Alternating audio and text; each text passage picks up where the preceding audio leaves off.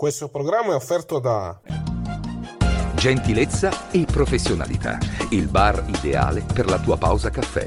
Un momento per assaporare un ottimo caffè napoletano. Bar e coffee break, signori! Ma come? Stai zitta! L'accortezza nel servizio a tavola, unico nella preparazione di gustosissime creme dalle composizioni artistiche. Ci trovi in via del Macello ventidue, Pompei. Interno, centro commerciale, La Cartiera. Oh, oh, oh, che ridere, bello bello. Winelivery punto com, vini, birre, drink a casa tua subito, consegna in trenta minuti alla temperatura ideale, direttamente dal produttore, così risparmi. Winelivery punto com.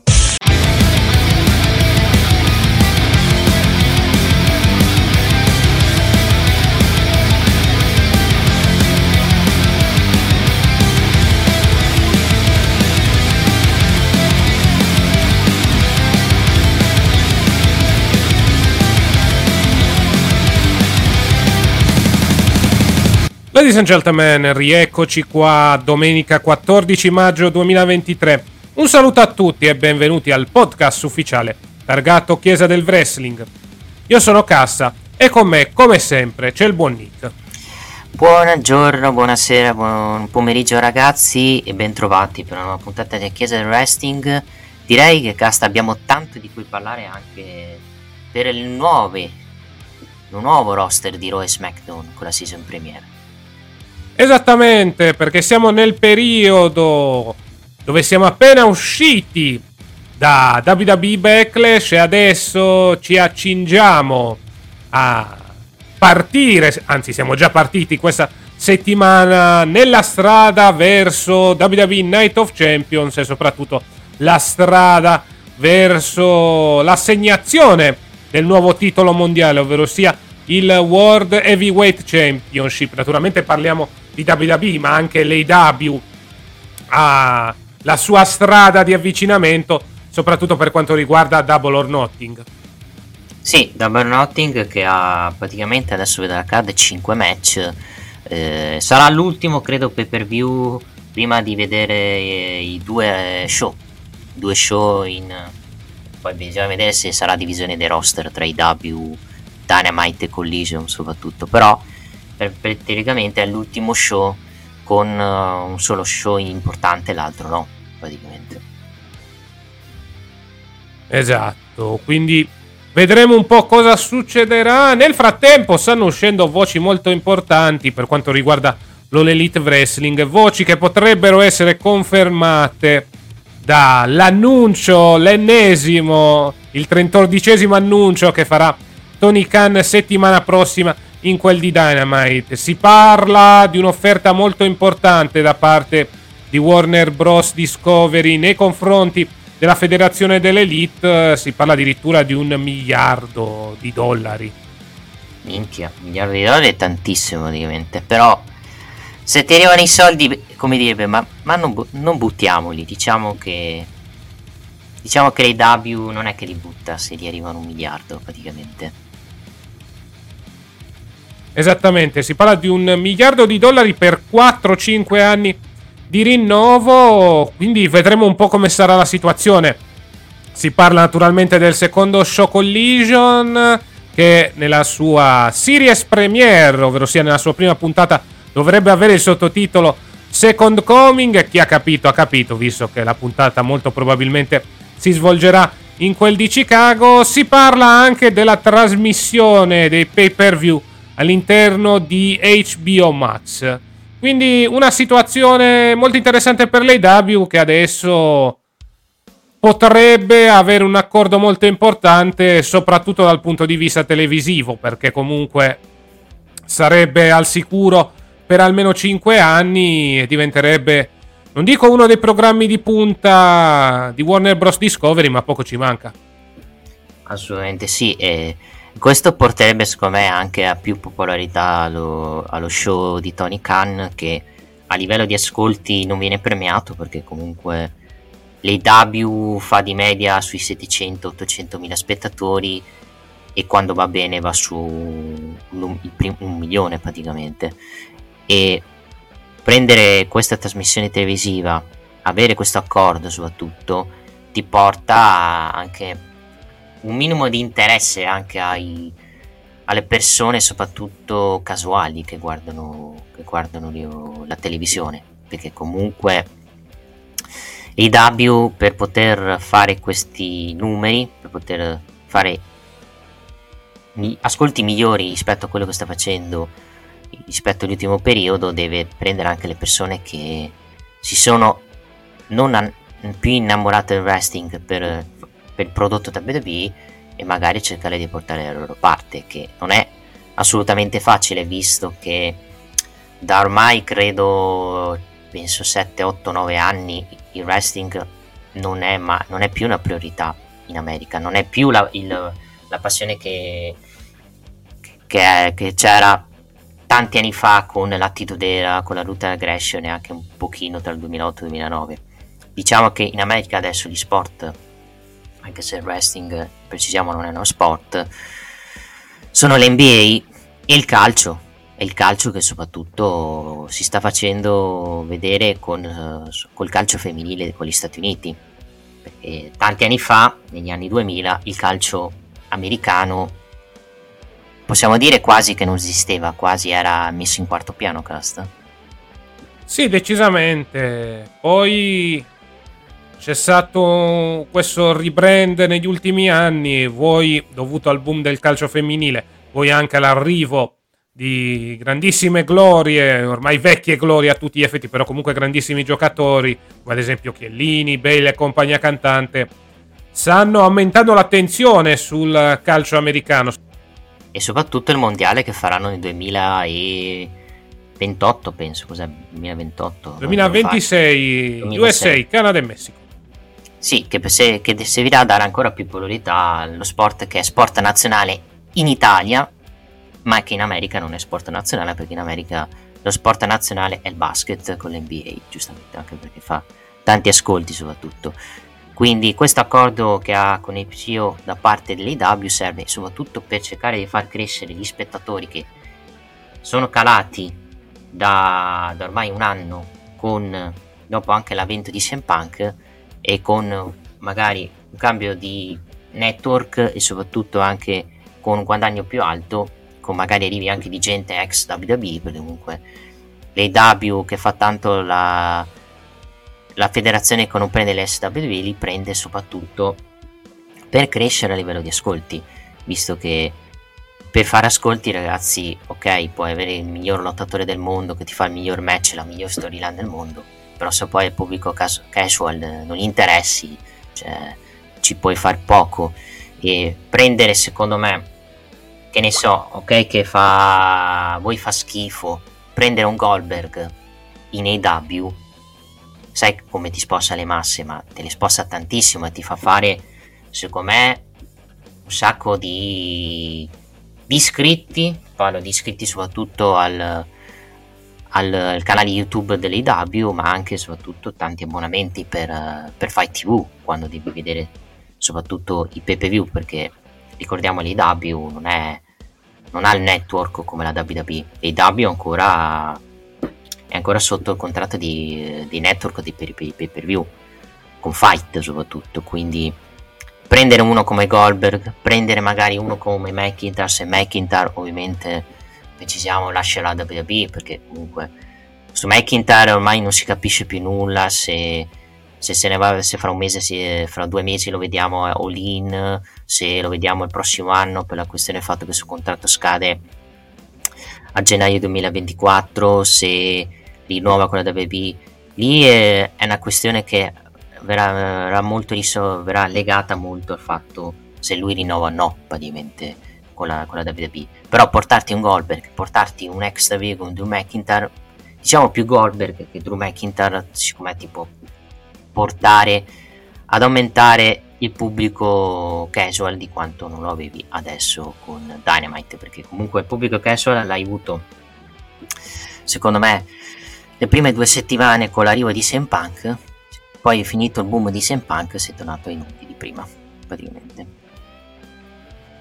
Sì, come hai detto te, alla fine avere tutti questi soldi potrebbe permettere di avere anche un certo vantaggio per quanto riguarda i free agent e soprattutto i contratti di scadenza. Come hai detto te, stavamo parlando di Drew McIntyre, un Drew McIntyre di cui non si capisce molto bene la situazione precisa, ma che se dovesse lasciare la W W E potrebbe ricevere un'offerta molto importante dall'All Elite Wrestling, così come tutti i wrestler che potrebbero essere in futuro in scadenza, segno che con questo accordo l'A E W potrebbe avere la possibilità di diventare una seria rivale per la W W E sotto questo punto di vista. Certo, ancora ce ne vuole di tempo per raggiungere i livelli della federazione di Sanford, però con questo accordo potrebbero avvicinarsi e non poco.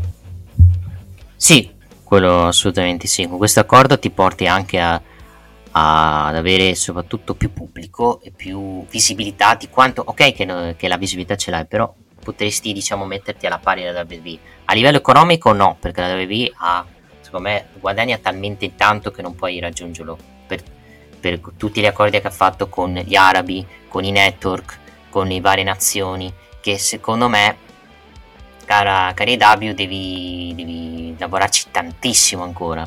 Però a livello, secondo me, di non economico invece sei alla pari, soprattutto anche vedendo quanti biglietti hanno fatto con All In, perché con All In l'A E W credo abbia fatto sui settantacinquemila praticamente, che è, che è, una, che è un buon boom per l'A E W per andare in uno stadio come Wembley, che questo ti fa anche capire che comunque l'A E W, soprattutto in Europa, in un territorio come la Gran Bretagna, sta facendo dei buoni numeri.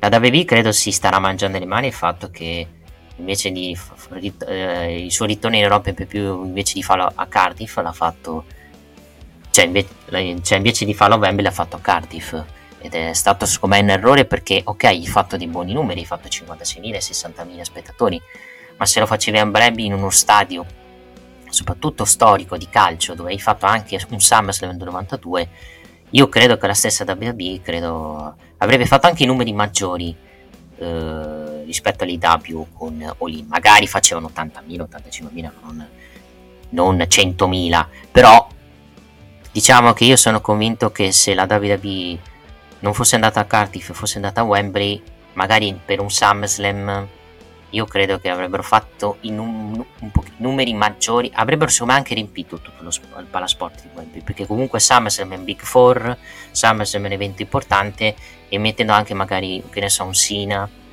magari un Logan Paul, magari anche una star, de- de- una leggenda dell'Inghilterra, eh, so- sono convinto al novantanove virgola nove percento che la W W E avrebbe fatto anche numeri maggiori rispetto all'A E W per, per il fatto di Wembley, perché Wembley comunque è uno stadio, è un palasport soprattutto importante, dove sono successi tanti avvenimenti, tra cui anche il SummerSlam del millenovecentonovantadue. Sì, esattamente, si sarà un po' mangiando le mani vista la situazione. Nonostante ciò, comunque, al di là di questa situazione, la W W E sta progettando altri grandi eventi fuori dal suolo americano. Si parla addirittura di un possibile accordo con l'Australia.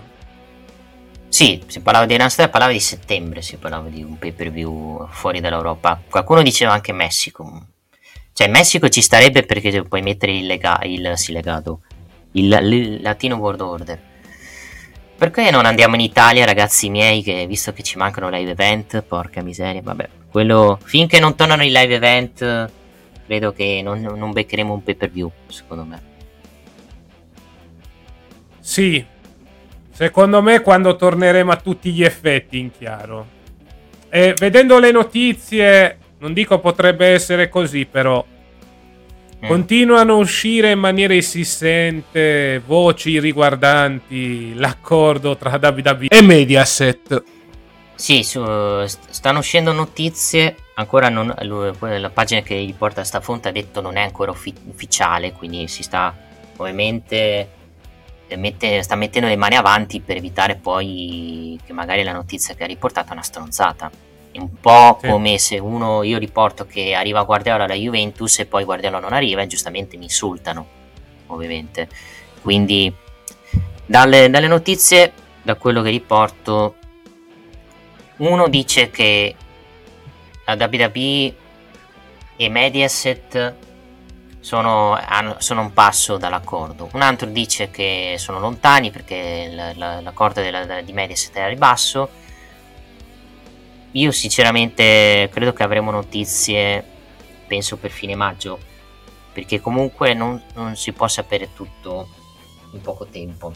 Io credo che a fine maggio avremo, sapremo chiaramente dove si sposterà la W W E nelle tv italiane, se rimarrà su Discovery, se andrà su Paramount, se andrà su Mediaset, eccetera eccetera. Diciamo che se vogliamo la vedere, se vogliamo dare visibilità al wrestling, dare soprattutto la popolarità che manca, perché ok, a me Discovery piace, l'offerta di Discovery con tre virgola novantanove euro con per vedere lo SmackDown N X T è buona, però a livello di visibilità la W W E in Italia con Discovery non ha la stessa visibilità che avrebbe magari con una Mediaset, perché Mediaset comunque è un canale in chiaro, è un canale soprattutto che fa molti ascolti anche con programmi osceni, ma quello è un altro discorso. Quantomeno darebbe, riporterebbe un piccolo boom in Italia che manca praticamente dal duemilacinque duemilasei con, con Cristian Recalcati e Ciccio Valenti con SmackDown. Io ti dico, se tornano su Mediaset sono contento perché gli danno visibil- rivisibilità più chiara al wrestling, ma allo stesso tempo sono consapevole che ci dovevo bloccare quei due incapaci al commento, purtroppo. Sì, esattamente, cioè nel senso, ne abbiamo già parlato anche nelle scorse settimane, sarebbe un lato positivo perché comunque il wrestling tornerebbe in chiaro a tutti gli effetti sui canali principali, ovvero sia Rai e Mediaset. Naturalmente la situazione verrebbe trattata dalla televisione di Cologno Monzese, però il lato negativo è che rischiamo di avere un prodotto, specialmente con la lingua italiana, commentato abbastanza alla membro di Segugio, cioè diventerebbe una sorta di pagliacciata nuovamente. È per questo che se dovesse tornare su Mediaset, credo che Casta e Alan faranno magari una, per almeno una puntata di Spaghetti Wrestling sul canale di Click, che sarebbe top. Prima dobbiamo pagare i diritti a Eric, però fa- potremmo fare qualcosa di simile. Sì, vabbè, casomai non chiamiamolo Spaghetti Wrestling, chiamiamo con un altro nome. Ci vuole poco, diciamo che io non escludo anche che Eric faccia la reaction della prima puntata, se vanno ovviamente su Mediaset, precisamente non è nulla di ufficiale, ragazzi, però se dovesse succedere preparatevi, anche perché voglio vedere i soprannomi che danno a certa gente soprattutto. Esattamente, quindi vedremo un po' cosa succederà da quel punto di vista. Sì, que- que- appunto quello di punto di vista, diciamo che so- sarei contento che tornasse in chiaro, soprattutto sulle reti Mediaset con due giorni solo di ritardo, ma allo stesso tempo sarei consapevole di avere un commento pessimo, purtroppo. E parliamo, eh, non, non so se hai, vuoi parlare delle, delle, delle robe di Riddle, che sono uscite le robe di Riddle. Ah, vabbè. Di Riddle conosciamo la situazione, sono usciti nuovi video hot da parte di Matt Riddle. In questo caso la colpa non è propriamente sua, ovvero sia lui ha messo il video su Snapchat, qualcuno l'ha registrato e poi l'ha ripubblicato su i vari social. Sì, però poteva, diciamo, evitare, conoscendo anche che c'è gente che è pronta ad hackerarla in poco tempo praticamente, un po' come Mandy che, se ti ricordi, Mandy Rose aveva un OnlyFans nascosto dove metteva cose osè e si lamentava il fatto che c'era gente che scri- registrava le sue dirette dove era mezza nuda, più o meno. Ma guarda, ormai il mondo dell'internet è talmente ampio che se fai anche una cosa tua privatamente il- e la mandi anche a qualcun altro puntualmente, quella cosa viene pubblicata su tutti i social. Ancora di più se sei un personaggio pubblico a tutti gli effetti, quindi da quel punto di vista deve stare attento. Non credo si prenderà una sospensione, però comunque gli diranno di stare un minimo più attento, ecco, per questa situazione. Ma ah, penso si prenderà una ramanzina semplicemente da W W E.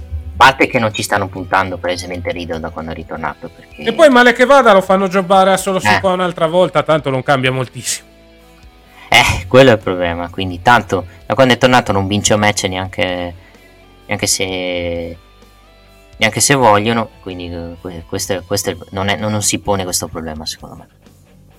Esatto.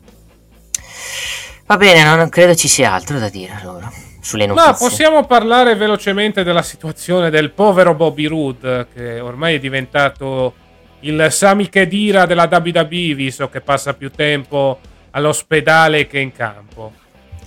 Lui ha avuto cos'è, problemi all'ernia al collo? Sì, eh, qua, praticamente. E si è Io dovuto es- operare nuovamente questa settimana. Eh, povero Cristo, sinceramente. Cioè, io non escludo che queste tipi di operazioni lo porteranno a ritirarsi, temo. Eh, molto probabilmente sarà così. Un po' spiace, però.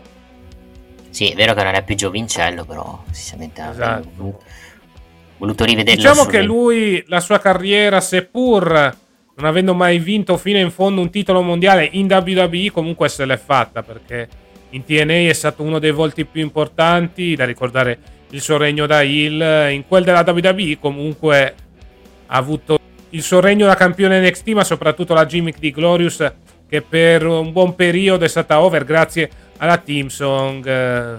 Poi non sono riusciti secondo me a sfruttare la situazione per bene nel main roster. Sì, anche, anche per il booking pessimo che hanno fatto su lui sinceramente, che lo ha esatto. portato a, re- a renderlo un mid carder semplicemente. Eh sì, quindi spiace per lui, speriamo quantomeno possa rientrare, però alla luce di questi continui interventi non aspettiamoci in futuro purtroppo un ritiro dovuto a questi problemi. Cioè lui quanti anni ha? Tipo all'età di Triple H penso. Guarda, vado subito a controllare, faccio veramente veloce, è del settantasei, quarantasette anni. Eh Eh, non è più giovincello, diciamo che avrebbe l'età giusta per ritirarsi. Triple H invece ne ha cinquantatré, che siamo tanto esatto. distanti praticamente. Mi dispiace, speriamo possa risolvere questi problemi al collo, però quando ti fanno due operazioni su, prima sull'ernia sinistra e poi sull'ernia destra, diciamo che due domande te le fai sinceramente. Da questo punto di vista sì, si dovrà fare due domande e soprattutto capire se potrà essere ancora protagonista di uno stint.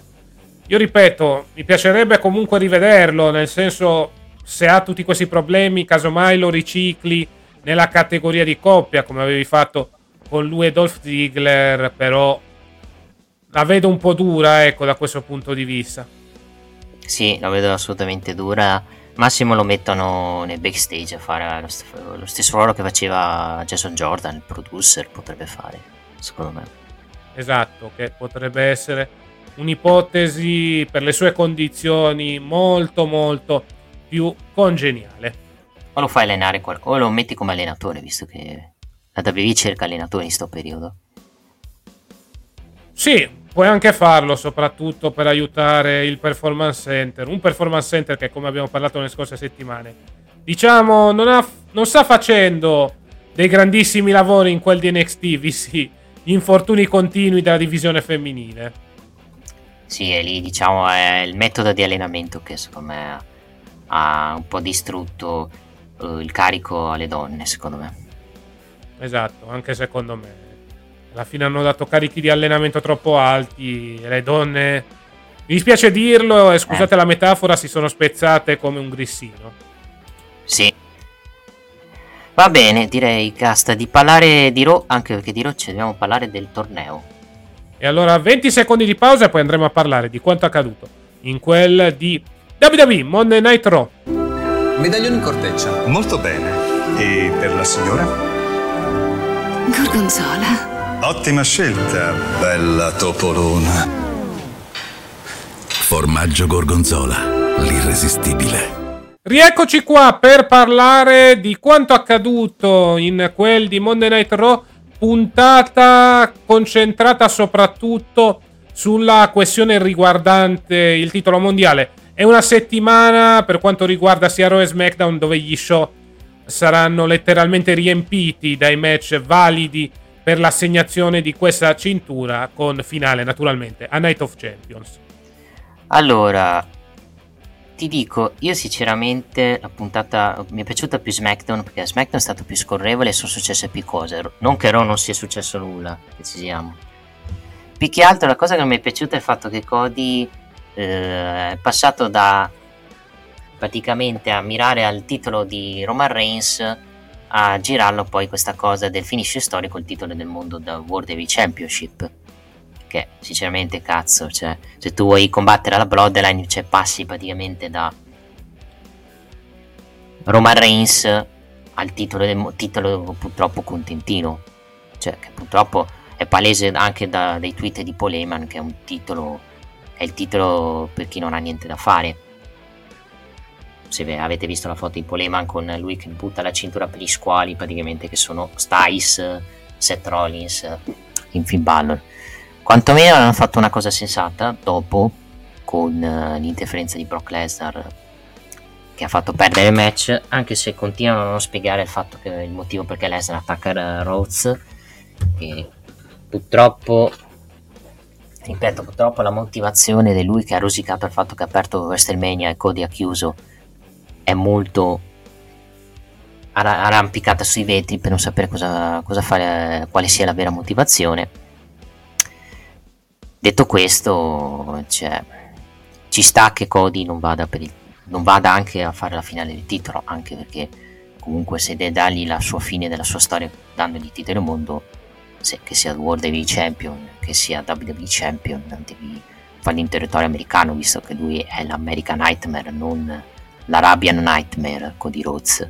Quindi ci sta che non abbia vinto il torneo, ci sta che anche l'abbiano protetto beccandoci nei five con Finn Balor, che poi ha fatto la double stomp su, su The Miz, e che soprattutto Brock Lesnar vada là a chiedere un match abbastanza incazzato, con un occhio abbastanza nero soprattutto per i graffi che si è preso nel match di Backlash, dove non era, diciamo, programmato quel taglio, anzi è stata una volontà più di Lesnar di farsi sto taglio, che gli verrebbe da dire un pazzo Brock Lesnar a fare queste cose praticamente. Detto ciò, io non penso sarà match normale, ok, uno contro uno ufficiale. Cody lunedì prossimo parlerà a Raw, vediamo quello che succede, se annuncerà una stipulazione. Non so se sarà la fine della storyline, perché bisognerà vedere i piani di Cody a Money in the Bank e a SummerSlam.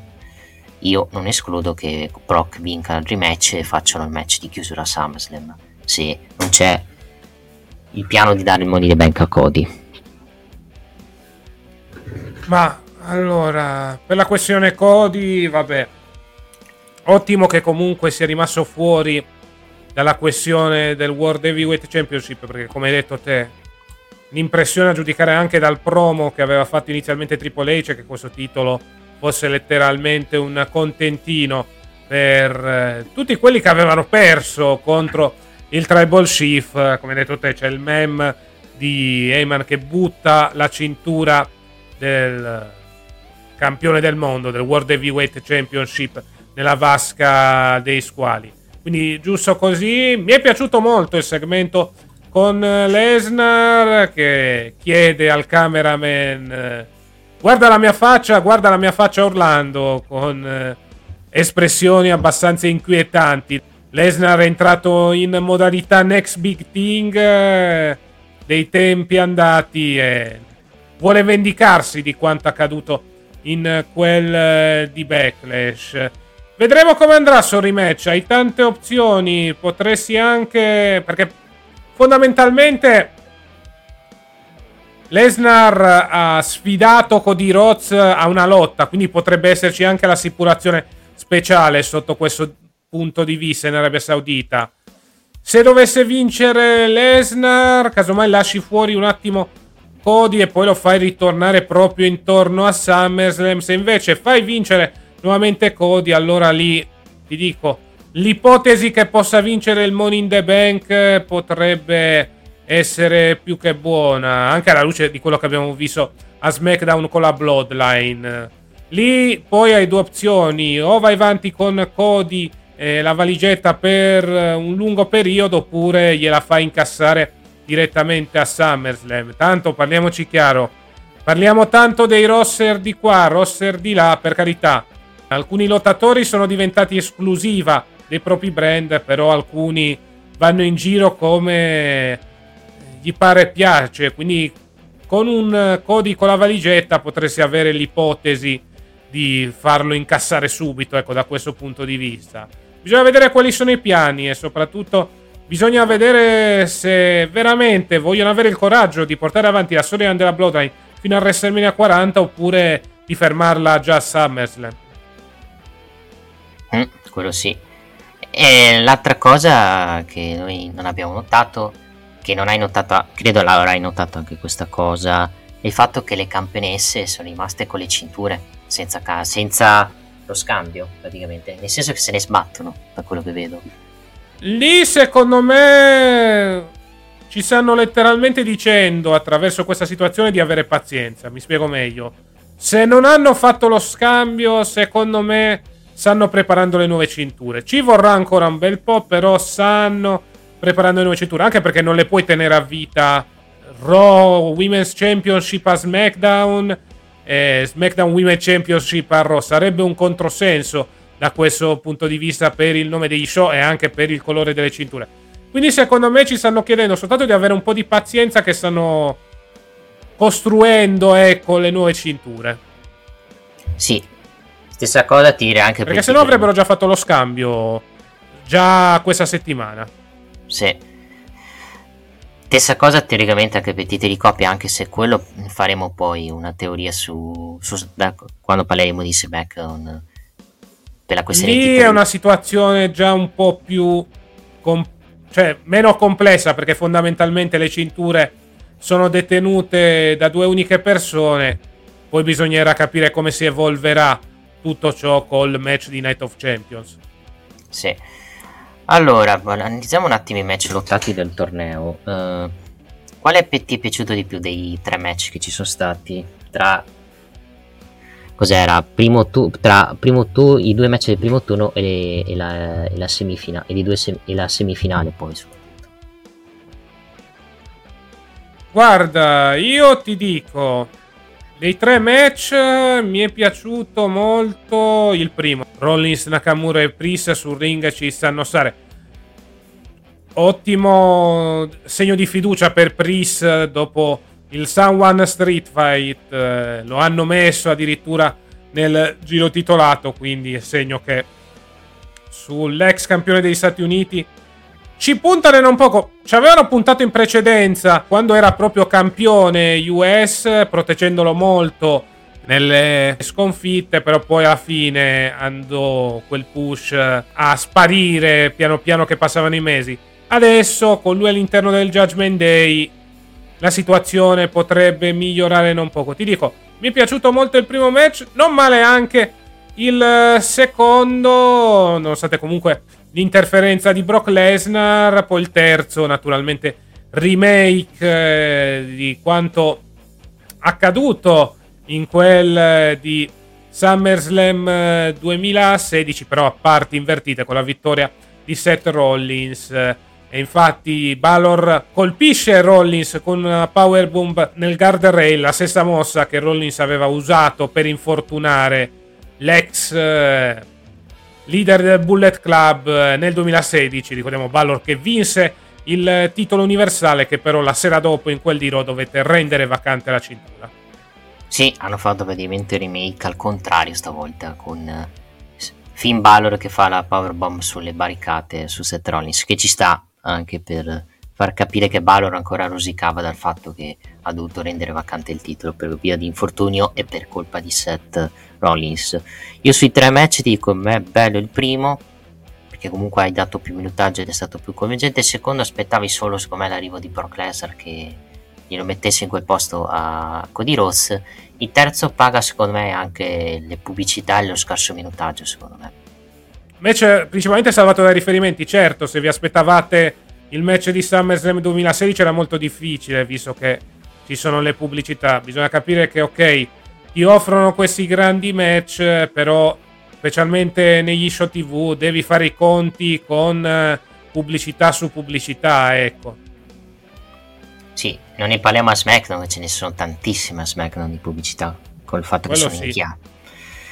Detto ciò, allora, per come hanno strutturato il torneo, non mi sta dispiacendo il bucket che hanno fatto.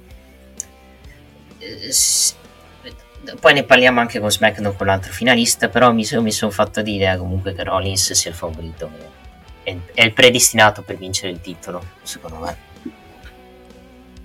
E beh sì, stanno costruendo tutto per far vincere a lui il titolo, e lui il candidato principale, anche perché, parliamoci chiaro, è, è over, è over, cioè... È...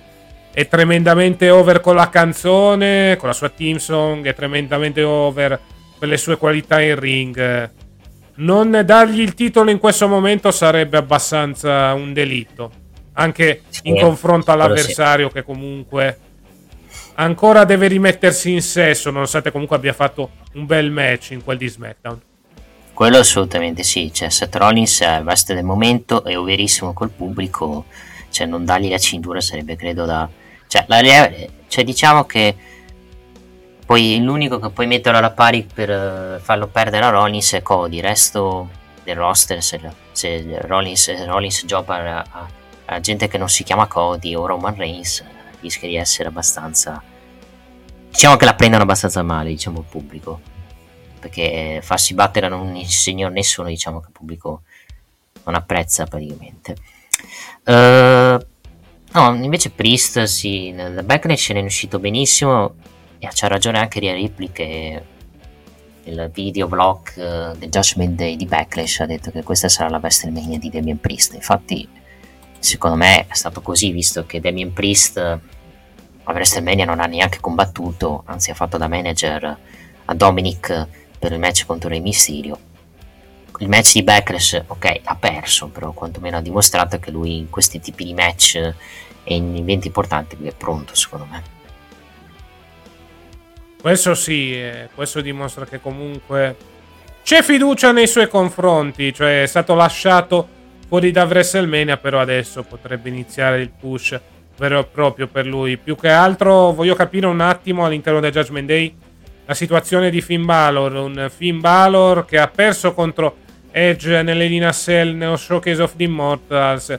Diciamo le sue quotazioni si sono un po' abbassate, nonostante comunque essere arrivato nella finale di Raw per quanto riguarda il torneo per il titolo mondiale. Sì, non so, non so il futuro di Finn Balor, potrebbe, cioè, e avrei pensato titoli di coppia con Dominic, ma visto che ci vanno altri se ne parla secondo me dopo, anche perché Finn Balor ha c'ha un certo Money in the Bank come pay-per-view in Inghilterra, lì magari proveranno, cioè, magari lanciarlo su, cioè, se per caso McIntyre non c'è per, per la prossima faida di Rollins, cioè, possono mettere Finn Balor tranquillamente, secondo me. Esatto, ah. Quindi vedremo un po' il futuro, perché ripeto, Rhea sembra avere i suoi piani, perché comunque è campionessa femminile di SmackDown. È Barbara D'Urso affronta ah? affronta ba- ah no non è Barbara D'Urso, no, anche se Se è rifatta come Barbara D'Urso Natalia. Sì, piccola precisazione, povera Dana Brooke che chiede il saluto al bambino e il bambino la rifiuta, e questo ti fa capire quanto quanto è conta Dana Brooke a, live- a livello di pubblico, cioè non se la caga nessuno, con tutto rispetto per Dana Brooke. Esattamente, proprio per farvi capire la situazione. Poi vabbè, avremo Rhea Ripley contro Natalia, faida abbastanza di transizione che però potrebbe portare a un buon match tra le due, ecco, cioè alla fine è stata messa lì per il lottato Natalia, e soprattutto per far fare un bel match a Rhea Ripley, che comunque ne sta facendo di buoni match, a parte l'incontro con Zelina Vega, che però è stato aiutato dall'affetto del pubblico per il membro del Latino World Order. Sì. Parlando di gente che dovrebbe splittare, perché mi sta rompendo un po' le scatole sta storyline di Otis. Benvenuto Mustaf- nel club. Mut- Mustafa Lee batte Otis perché Otis stava per fare la, la, il worm, il serpente, con prima Massini che dice no fermati, con invece poi prima Cedda che dice no fai questo, no fai quello, no quell'altro, alla fine si distrae e perde come un imbecille. Cioè quando arriviamo, cioè quando faremo questo benedetto match per, con Impaio Otis, ah no non siamo in W C W purtroppo, ah, però stiamo arrivando a questo punto che dobbiamo arrivare al punto dello split. Sì, siamo tipo tre o quattro mesi con Sassoli Line di Otis e Gable. Continuano a litigare Gable e Maxine Dupri, però non vediamo dei cambiamenti, delle evoluzioni. Cioè adesso questa vittoria da parte di Mustafa Lee, ricordiamo Mustafa Lee free agent, quindi può andare dove vuole. Questa vittoria potrebbe essere già il primo campanello di allarme sotto questo punto di vista, nel senso tu vuoi continuare a seguire Chad Gable, Chad Gable però ti fa perdere pure contro i Giobberoni e lì costruisci lo split, però lo devi iniziare a costruire perché veramente Sassoria sta andando troppo troppo per le lunghe. Sì, sta andando troppo per le lunghe e poi dopo un po' stanca, anche perché siamo quasi da due o tre mesi che la tirano avanti con i due che si contengono Otis, sinceramente. Quindi bisogna, cioè magari piccolo segno, piccolo split eh, di, di split lo vedremo magari nella Battle Royale che è stata annunciata a Raw per la tech shot a Gunther. Esatto, che Gunther i... che questa settimana che... si è andato a vedere il Milan in viaggio di nozze, ma che dovrebbe tornare settimana prossima. Sì, dovrebbe tornare settimana prossima e avremo e scopriremo chi sarà l'avversario di Gunther poi per, penso in, per il P P V arabo, visto che c'è anche un paio di titoli intercontinentali lì, quindi mi sembra, esatto, mi sembra anche abbastanza ovvio. Uh, il match tra Rhea Ripley e Dana Brooke, c'è cioè uno squash, vince Rhea Ripley in poco tempo e poi va Natalia che dice basta agli, agli inferire su Dana Brooke. Cioè, ok, ci sta per dare un match tra una donna giovane e una di esperienza, però cazzo ancora Natalia, siamo nel duemilaventitré, ancora Natalia per il titolo. E lo so, però al momento serve un'avversaria credibile, almeno dal punto di vista dell'ottato, e quindi utilizzano Natalia. Diciamo che le prime avversarie per Rhea Ripley non sono state proprio granché dal punto di vista della costruzione, dal punto di vista dell'ottato, sono state un pochettino meglio, ecco. Sì.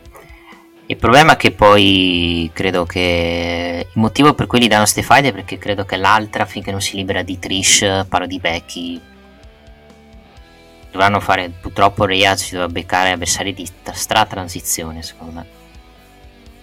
E beh sì, perché fondamentalmente ci sono due faide femminili importanti in quel di Raw. Abbiamo Rhea Ripley che naturalmente sta tenendo la sua cintura di SmackDown in quel di Raw, ricordiamolo ancora una volta per non confondere gli spettatori, e poi naturalmente come hai detto te Trish contro Becky, che ha avuto una svolta questa settimana perché D-Man è tornata a tutti gli effetti e ha attaccato la sua rivale.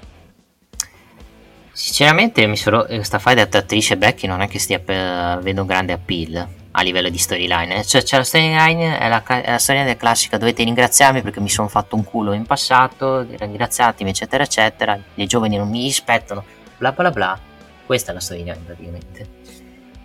Eh sì, è quella la situazione, cioè nel senso Trish che fa il cosiddetto nonnismo, Becky che ritorna perché comunque è attaccata continuamente dalle parole di Trish anche riguardo la figlia della lottatrice irlandese, quindi adesso ha avuto la sua vendetta, vedremo cosa succederà. Credo che per Night of Champions potrebbe esserci il primo capitolo, eh? Bisogna vedere se riescono a metterlo dentro la card, visto che comunque avremo un, un solo match per quanto riguarda il titolo dei pesi massimi, quindi vedremo.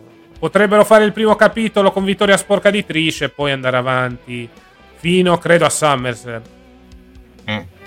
O si sono resi conto che magari Rhea non ha avversari e mettono Rhea contro Becky a SummerSlam. Potrebbero fare così o addirittura un triple threat. Ma speriamo di no, perché sai che c'è il rischio che Trish vinca il titolo se fanno sta cosa. Perché speriamo di no, ovviamente, che bestemmiera no, no, no, spero di no naturalmente, però il triple threat ti servirebbe anche per proteggere sia Trish che Becky. Vedremo un po' cosa succederà con questa storyline, sicuramente una cosa è certa.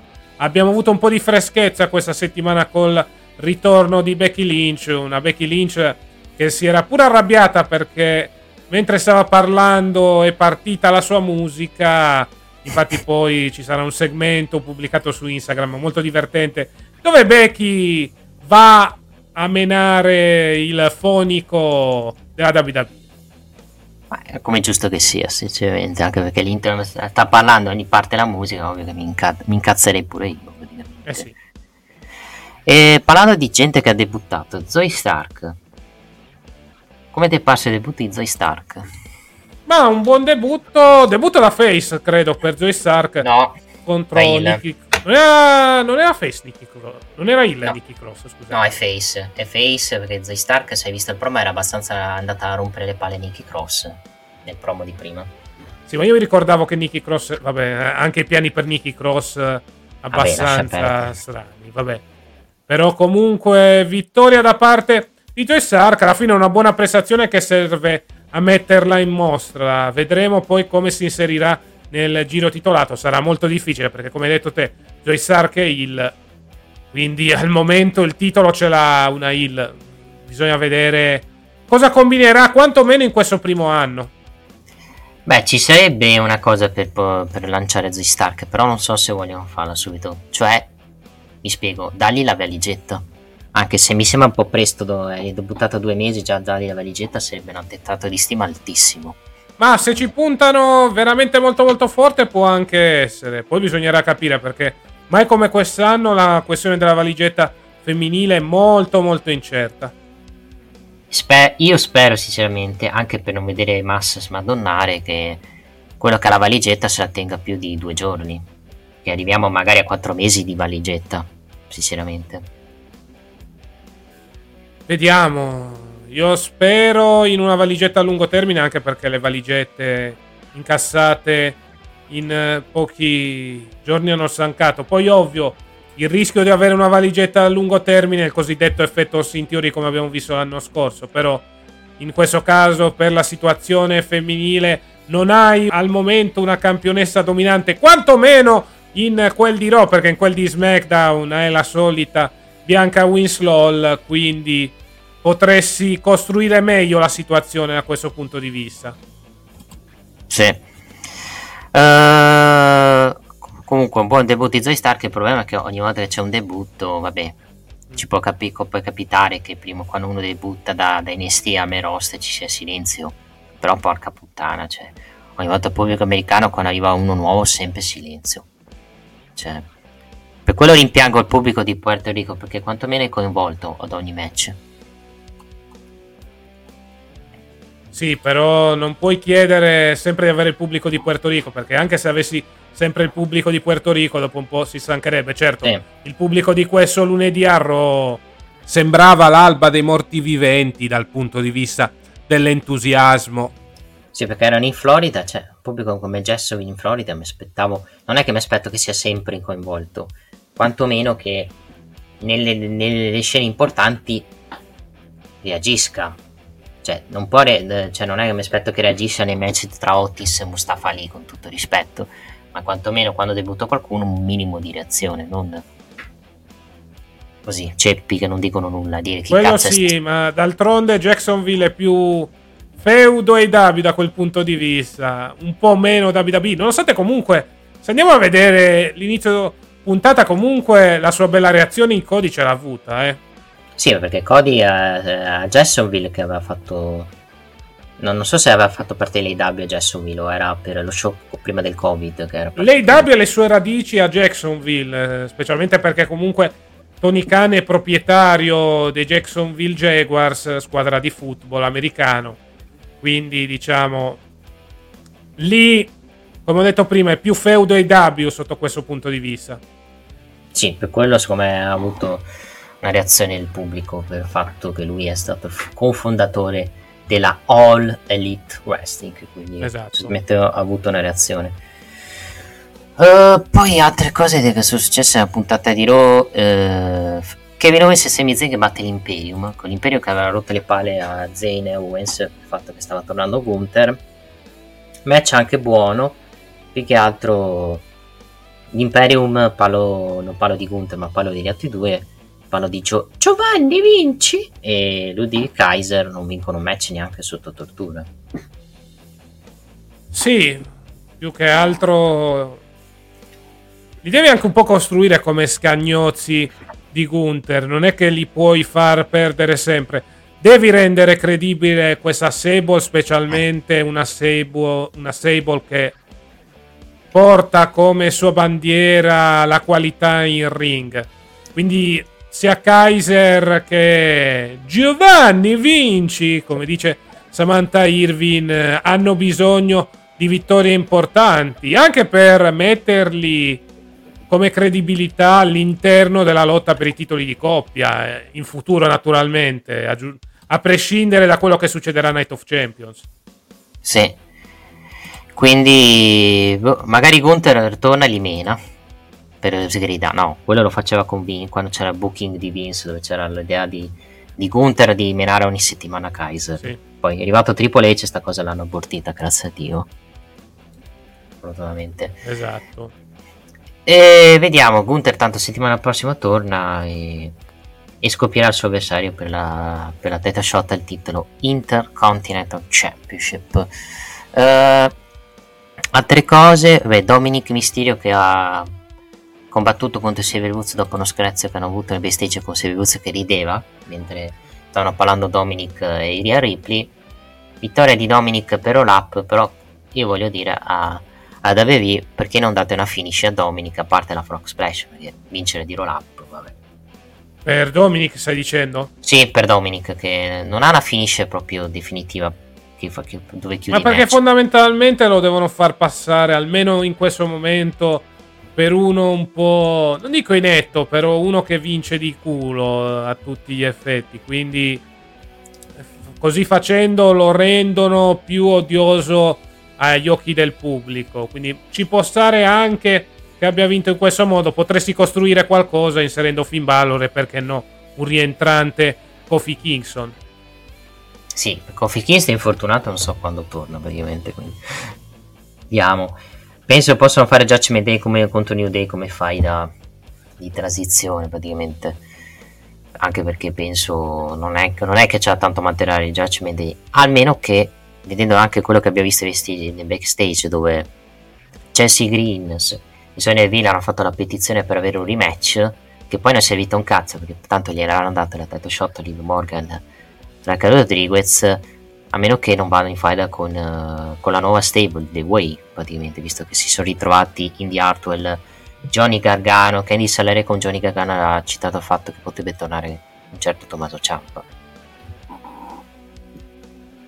Ma vediamo un po' la situazione dei The Way, vediamo un po' cosa succede col possibile ritorno di Ciampa, perché Gargano sembrava d'accordo, Candice un pochettino meno sotto questo punto di vista, segno che potrebbero esserci dei piccoli attriti all'interno della famiglia di Gargano e di Candice. Per il resto debutto da parte di Indy Hartwell assieme a Dexter Lumis, come detto te potrebbero utilizzare Candice e Indy per mandarle in faida proprio con Chelsea Green e Sonya Deville, in modo da renderle pronte per una title shot nel caso ai titoli di coppia femminili, che siano sì. quelli W W E o che siano quelli N X T, perché anche lì la situazione è abbastanza vaga.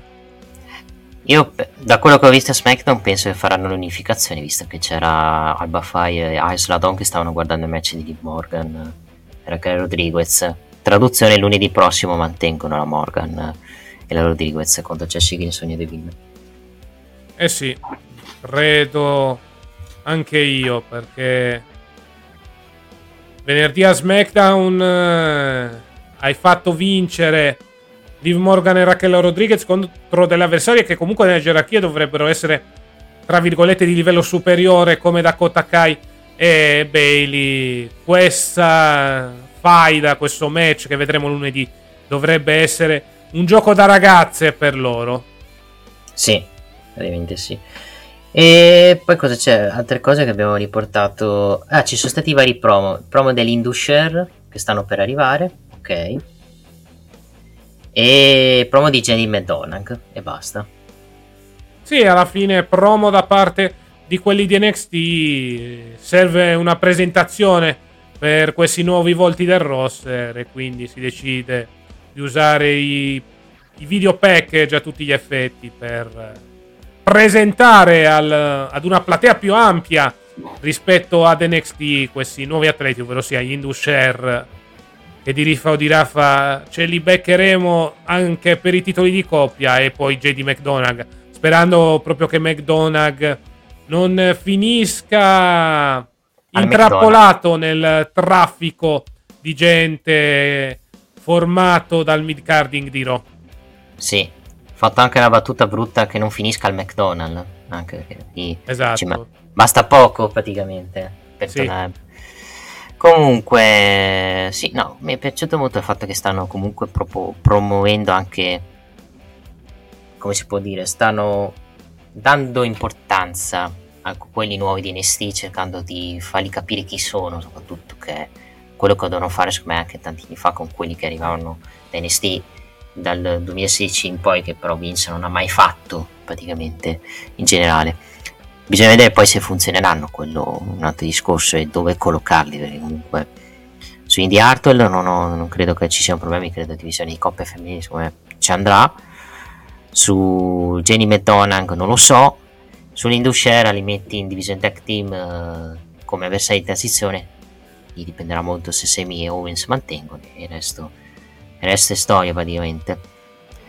Ehm... Uh, Poi di Raw non, non credo ci abbiamo altro da dire, a parte che settimana prossima è stata annunciata una Battle Royale e un promo di Cody dove praticamente annuncia, parlerà della questione di Brock Lesnar e match tra Nakamura e Miz. Ah, eh, parlando di Nakamura e Miz, mi sa che si va verso il tag team tra i due.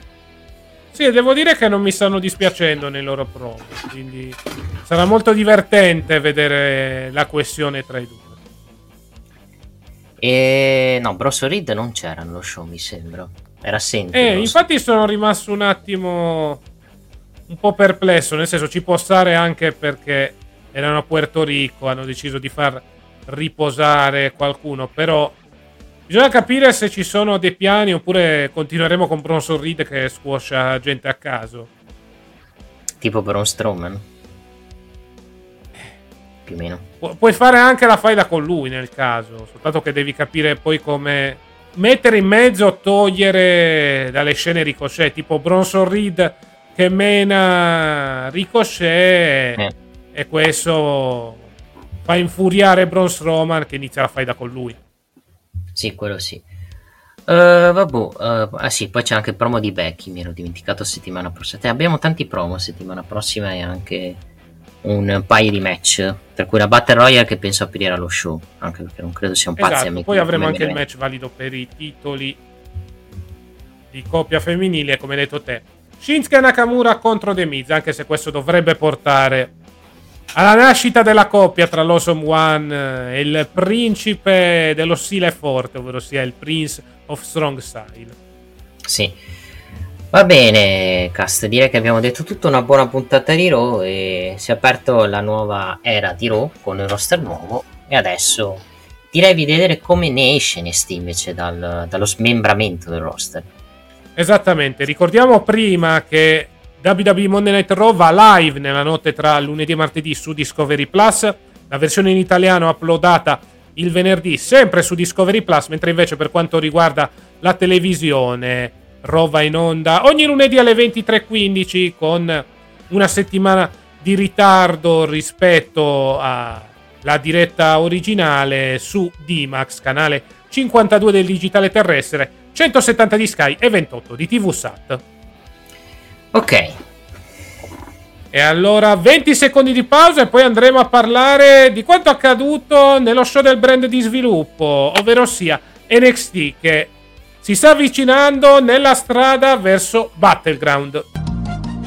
gentilezza e professionalità. Il bar ideale per la tua pausa caffè. Un momento per assaporare un ottimo caffè napoletano. Bar e coffee break, signori! Come? Stai zitta! L'accortezza nel servizio a tavola. Unico nella preparazione di gustosissime creme dalle composizioni artistiche. Ci trovi in via del Macello ventidue, Pompei. Interno, centro commerciale, La Cartiera.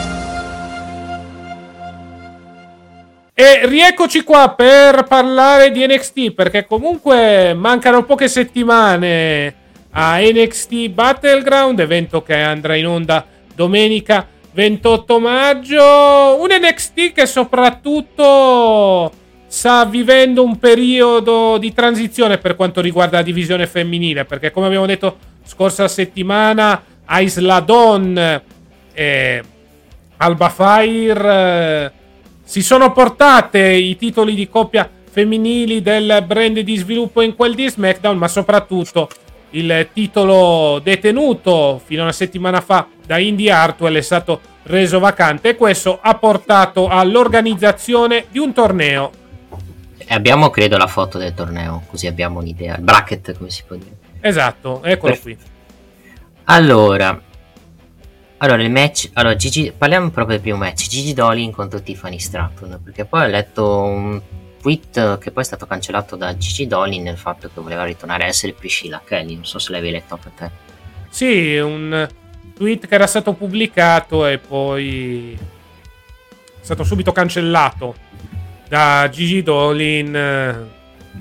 Potrebbe essere stato un tweet, diciamo, di rabbia e di sfogo nei confronti di una situazione dal punto di vista delle vittorie non proprio florida da quando è sì, il singolo che, sì da quando l'hanno splittata lei e anche Jessie Sain, perché mi dicono oh, ma Jessie Sain è quella che sta eh, sì come no sta provando anche lei. Jessie Sain ha perso anche lei i match, santo Dio ragazzi, cioè, sì. Diciamo che le due si sono abbastanza perse da quando le hanno splittate e, e splittarle in un periodo così con due top heel che importanti come Cora Jade, come Tiffany Stratton, non, non, ha, non ha secondo me aiutato le due, anche perché le due sono finite nei, nel giro degli sti cazzi, praticamente nel giro di due o tre settimane, e, e, e non hai promosso bene questa faida sotto il mio punto di vista, anche perché la faida e soprattutto il lottato non ha, non ha aiutato nel rendere interessante loro due, soprattutto perché in un match Jessie Jane si è fatto male alla spalla, nel secondo match si è pure tagliata, quindi le due secondo me non hanno una buona acmia uno contro uno. Poi magari Jessie Jane si trova meglio con un'altra e Gigi Dolin si trova meglio con un'altra, ma quello, quella è un'altra questione. Più che altro la Gigi Dolin è in un periodo in cui è, è bloccata, perché in questo momento anche se dovessero pusharla come top face deve rendersi conto che gente come Tiffany Stratton, come Cora Jade farà comunque un regno lunghino, visto che comunque eh, il titolo N X T Women's Championship negli ultimi quattro cinque mesi ha avuto dei regni abbastanza brevi tra Rosen Perez, tra Indy Hartwell, e se ti metti a fare un terzo regno breve credo che questa cintura rischia di fare la fine della cintura T N T che abbiamo in A E W, e sappiamo benissimo N X T dà una grande considerazione al titolo femminile, e io penso che sinceramente la prossima che vincerà il titolo non si mette a fare un regno breve, anche perché sennò veramente diventa una cintura giocattolo, la cintura N X T Women's Championship. Sul bracket eh, abbiamo visto la qualif- vittoria di Tiffany Stratton in un match anche niente di che, non bellissimo, con Gigi Dolin che ha, vin- ha vinto pure pulito Tiffany Stratton, questo ma non me l'aspettavo. Più che altro, allora, nel tabellone sinistro penso che la semifinale è Rosen Perez contro Tiffany Stratton, perché Jessie Jane contro Tiffany Stratton non lo faranno, anche perché sono due heel. Dall'altra parte, Cora Lira, Lira Valkyria ha battuto Kiana James in un match non esaltante. Cora Jade passerà il match contro Fallon Ainley. La domanda è, che finale facciamo? Facciamo Rosen Perez contro Cora Jade o Tiffany Stratton contro Lira Valkyria? Sinceramente avrebbe più senso Rosen Perez contro Cora Jade da Battleground. Da quel punto di vista sì, perché fondamentalmente avresti anche una storia dietro Potresti fare un primo capitolo e poi allungare la faida fino anche a fine anno, a mio avviso, anche perché comunque le due hanno dei precedenti, quindi puoi costruirti qualcosa, oppure fai vincere la Stratton, però bisogna capire un po' la situazione. Credo che la semifinale più incerta sia nella parte del tabellone dove ci sono Gigi Dolin, Tiffany Stratton, Roxanne Perez e Jessie Jane. Togliendo già Gigi Dolin e Jessie Jane, vedremo chi vincerà tra Tiffany Stratton e Roxanne Perez, e lì secondo me sarà molto interessante. Capiremo un po' di più i piani per quanto riguarda il titolo femminile in quel di Battleground. Poi per il resto credo che invece dall'altra parte la vincitrice potrebbe essere, a prescindere, Cora Jade, a meno che se fai vincere Tiffany Stratton punti sulla face in questo caso. Sì, anche perché Tiffany Stratton se perde, che lei fai fare? Cioè non ha più niente praticamente. Esatto. Cora Jade è vero che è in rampa di lancio, ma allo stesso tempo anche lei si troverebbe con, con in mano niente se perde, se perde il torneo. Cioè io credo che ci sono solo due favorite in questo torneo, che sono Tiffany Stratton e Cora Jade, perché Roxanne Perez ha già vinto la cintura e non credo le la vogliono ridare, anche perché avrebbe da dire allora perché lei l'ha fatto perdere a WrestleMania.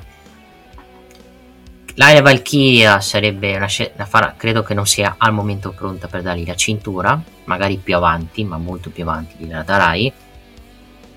Falonelli lasciamo perdere, credo che sinceramente la, quella che è proprio a zero speranze insieme a Jessie Jane di vincere questo torneo, secondo me quella proprio con le speranze ridotte al minimo da questo punto di vista. Voi anche perché molto probabilmente avremo questo terzo capitolo con Gigi Dolin e la dobbiamo chiudere prima o poi sta faida, perché al momento sì, sono sull'uno a uno.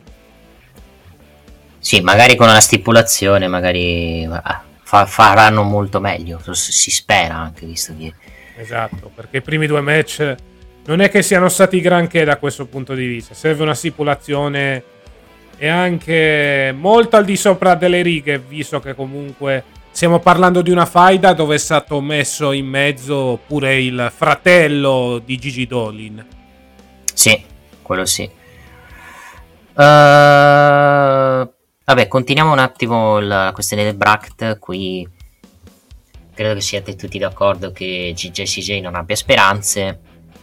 Falonelli, credo, cioè Falonelli è un bel, bel punto di domanda, cioè bisogna vedere se andranno avanti con la faida con Kiana James. Spero di no, anche perché sono andati abbastanza avanti con con, con questa faida, cioè una faida che anche sta durando quattro cinque mesi.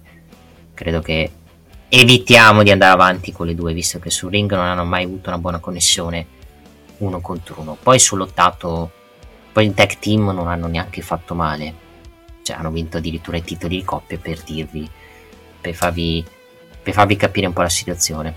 Parlando un attimo ancora di N X T, il match per titoli di coppia tra i Gallus contro i Daddy, bello, mi è piaciuto abbastanza il match tra i Gallus e Daddy, con gli Daddy che stavano anche vincendo sporco, con, grazie ad Ava che stava per interferire in favore dei Daddy, con l'arrivo di Ivy Nile che ha attaccato alle spalle praticamente Ava e ha, poi è stato placcato praticamente da, dai, dalla Diamond Mind, con poi con questa distrazione ha servito poi ai Gallus a mantenere i cinture di coppia.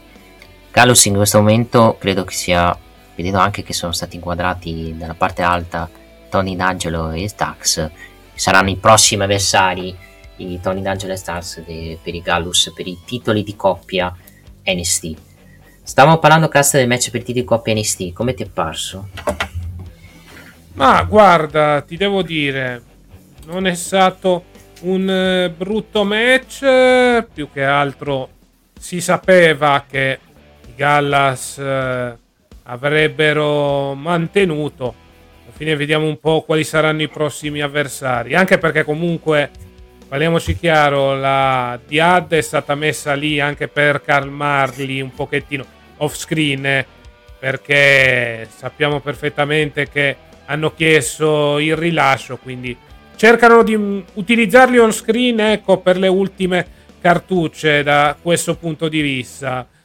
Sì, la questione adesso per i Daddies, uh, cioè pare la prossima storyline dovrebbe essere comunque con uh, con Adam Mainz, perché comunque Adam Mainz gli ha fatto perdere il match, cioè I D nove gli ha fatto perdere il match ai Daddy, quindi si andrà di...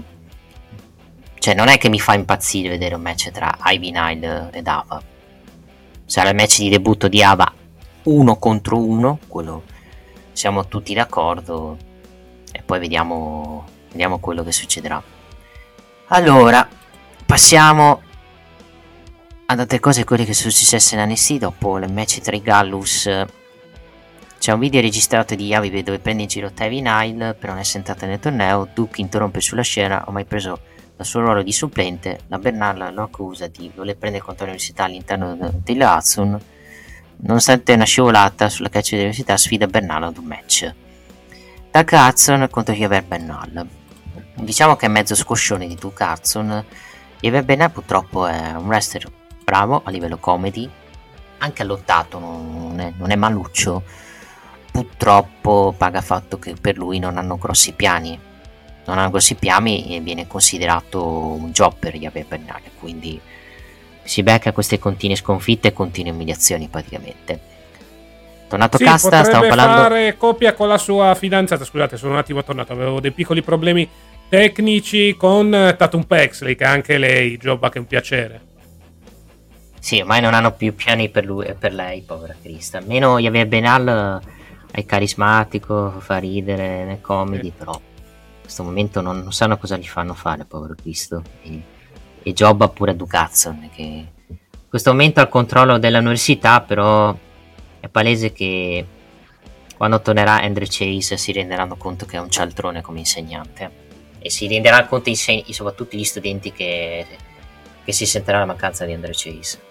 Ducazzon che piano piano, poco poco, sta prendendo sempre più le redini della C S U. Sì, le ha pra- praticamente già prese all'ottanta novanta per cento, se devo dire. Parliamo dei, dei, di Eddie Thorpe Eddie Thorpe contro Demon Camp. Niente buon di che match con... da parte di Eddie Thorpe, buono anche Demon Camp, che comunque nonostante perda sempre, però da heel fornisce delle prestazioni migliori rispetto anche e soprattutto al più famoso fratello Gable Stevenson, che rimane un oggetto del mistero nella federazione di Stanford.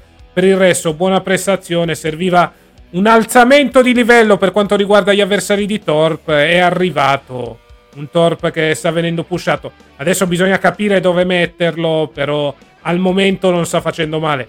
Naturalmente la strada è un po' intasata tra situazione per il titolo del mondo e situazione per il titolo North America, anche quindi lo tengono per il momento in caldo con questi match contro jobber piccoli o addirittura intermedi, come in questo caso Demon Camp. Sì, low carding misto jobber, che Demon Camp da quando da quando ha splittato con la Demon Mind è finita negli sti cazzi praticamente. Esatto. Quindi cioè, un po' mi dispiace anche perché lui non è scarso Stringer. Il problema è che devono trovargli insomma il personaggio e devono trovargli comunque qualcosa da fargli fare a lui, perché mi sembra tanto il classico lottatore lotta carding che serve per far lanciare i, i nuovi arrivati face da N X T in questo momento. Esatto, uh, bisogna dire che comunque su Thorpe ci puntano e non poco, anche per via del suo background in Giappone. Sì, Gable Stevenson me, non, sa, non abbiamo notizie, però in origine se Triple H non avesse avuto quei problemi al cuore, il, il suo piano era un segmento con Triple H a WrestleMania trentotto, era trentanove penso, poi abbiamo avuto no trentotto era trentotto, poi Triple H poi ha avuto quei problemi al cuore e ha dovuto ritirarsi. Esatto. uh, cioè, nel allora. senso, dovrebbe tornare a lottare il wrestling, quello lotta greco-romana, ecco, però poi non abbiamo saputo più notizie. Sì, più probabile che, che debutti. Più probabile che io debutto in W W E che Gable Stevenson, perché se vediamo i tempi esatto. Non vediamo più il povero Cristo. Comunque, parlando di altre cose, è la storyline del vagone. mister Stone continua a insistere sulla fantomatica foto che ha scoperto settimana scorsa su Von, ma ancora una volta non ottiene risposta.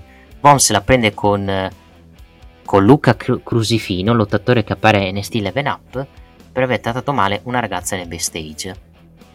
E poi chiede ancora risposta da mister Stone di questa foto e lui va via, così.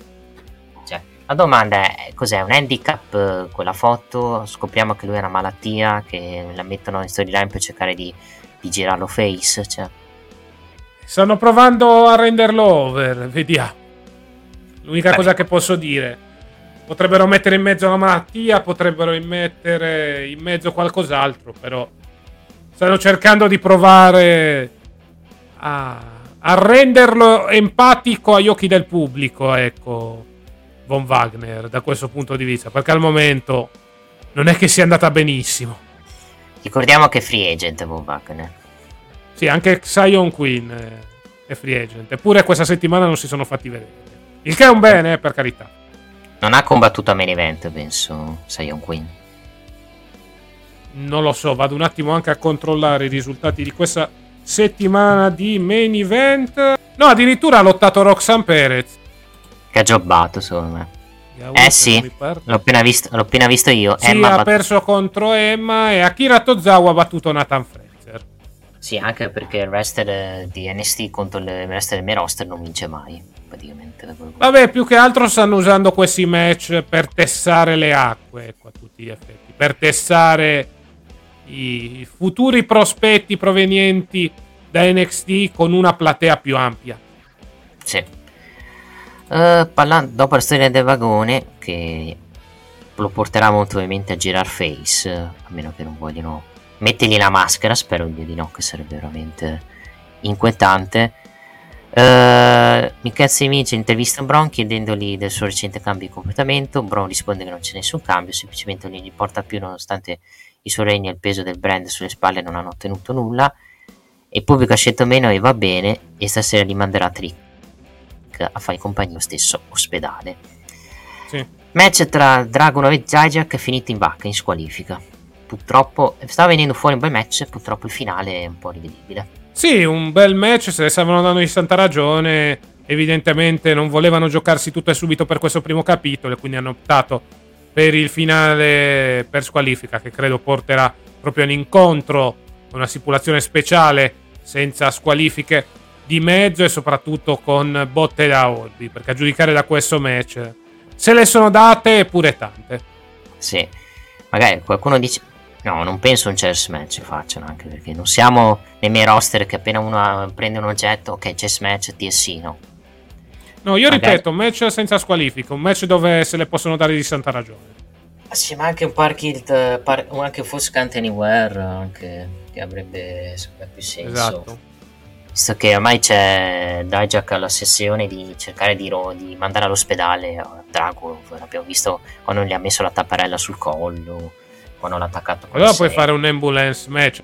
Eh, non è neanche sbagliato. Il problema è che quel match di quel tipo di stipulazione l'hai fatto con i Pretty Deadly contro Tony D'Angelo. Non era un ambulance match, ma era un match con la macchina. Eh sì. Non so se vogliono ripeterlo, che però è un po' diverso lì. Oppure si inventano una stipulazione dal nulla come hanno fatto con Tony D'Angelo e Sex a questo punto. Sì. Che con Tony D'Angelo... un match all'interno sì. della stazione di polizia di Daesh, ecco, qualcosa del genere. Sì, que- quella sarebbe una roba più da Big Boss Man, però ci starebbe. Se fosse Big Boss Man farebbero Dijak e Big Boss Man, secondo me. E quello sì, la, la lotta per la giustizia. Sì. Uh, dopo questo match, che purtroppo è finito in vacca, Weiss ringrazia Bette per il supporto di settimana scorsa e ci offre di restituire il favore stas- stasera quando Bette affronterà Charlie Dempsey. E parliamo proprio dei match tra Charlie Dempsey contro Tyler Bate.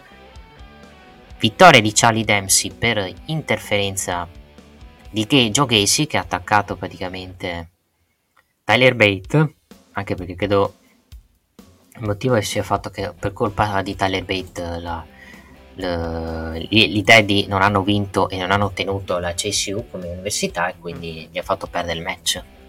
Si sono ricordati di questa cosa, almeno quello si sono ricordati da questo punto di vista. Più che altro l'impressione che si va, almeno per questo momento, in un match con più lottatori per quanto riguarda Wesley. Sarebbe l'ennesimo, però abbiamo nella mischia Charlie Dempsey, Drew Gulak, Tyler Bate e anche Joe Gacy. Oppure fai un match misto, si smenterti match, metti Tyler Bate, metti Wesley, metti qualcun altro contro la Joe Gacy, Charlie Dempsey e Drew Gulak. Anche perché credo che la direzione per Tyler Bate sia il titolo nordamericano contro Wesley, quindi cioè, bisogna stare anche se lo siano già dimenticato questa settimana. Sì, più che altro bisogna vedere, perché adesso è entrato Joe Gacy nella situazione. Bate settimana scorsa ha visto pure la cintura, ecco perché ipotizzavo un match a più uomini, perché comunque settimana scorsa Bate stava controllando la cintura, però con tutto questo marasma sarà molto interessante da vedere come si evolverà la situazione.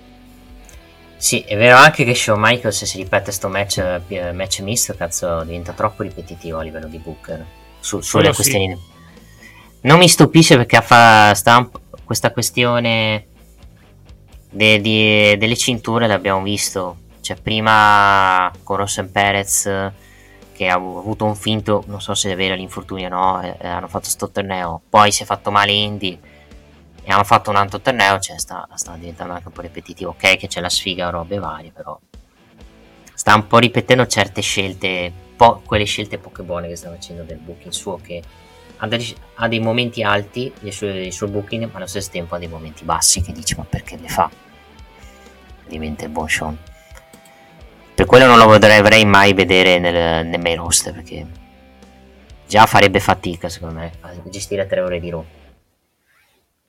Sì, più che altro già in quel di N X T il suo booking non è che sia eccezionale, figuriamoci con tre ore da bucare. Sotto questo punto di vista sarebbe un po' più dura, ecco.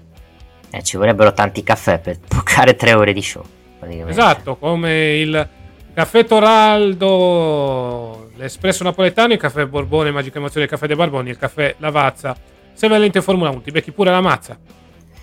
Allora, dopo questo abbiamo avuto Dragon Lee che praticamente è stato intervistato da McKenzie Mitchell sul match di questa settimana, dove il messicano è sicuro che Noam Dar la veda come una minaccia e fa bene a temerlo. Dallo schermo alle spalle dei due compare Noam, che annuncia il rilascio del suo talk show Supernova Unici Season, offrendogli la possibilità di essere ospite, con la promessa che la sua carriera decollerà dopo ciò. Dragolino non è della stessa sua avviso, ma promette che ci sarà. Quindi vedremo una... eh bello, abbiamo sostituito Grayson Fowler Effect che ci sarà SmackDown settimana prossima, abbiamo lo show di Supernova di Noam Dar, che l'abbiamo visto a N X T U K com'era lo show. Eh, vedremo cosa succederà. Serve un talk show per tutti e tre i roster. A Raw abbiamo Miz T V, a SmackDown avremo il Grayson Waller Effect, adesso c'è Noam Dar. Almeno, quantomeno dal punto di vista dell'ottato, ci dovremo divertire con lui. Vedremo come verrà strutturato questo talk show, che già ha avuto un discreto successo in quella di N X T U K. Josh Briggs e Boss Jensen battono Hank Walker e T- Tank Langer in un match tag team. Vittoria da parte dei, dei due. Adesso vediamo quello che succederà, perché in questo momento, finita la faida con Kiana James, so, gli, gli, c'è il rischio che finiscono un po' negli sti cazzi i due, se non gli dai una, una, qualcosa di importante a livello di storyline.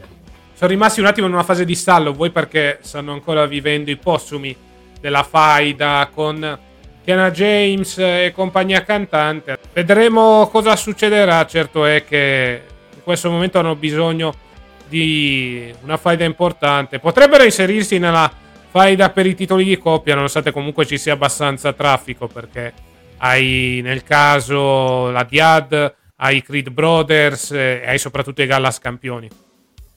Sì, i Gallas campioni e... E il problema è che se fai di nuovo que- l'orgia per i titoli di coppia, sarebbe il terzo match di coppia d'orgia che abbiamo visto. E lo so. Quindi...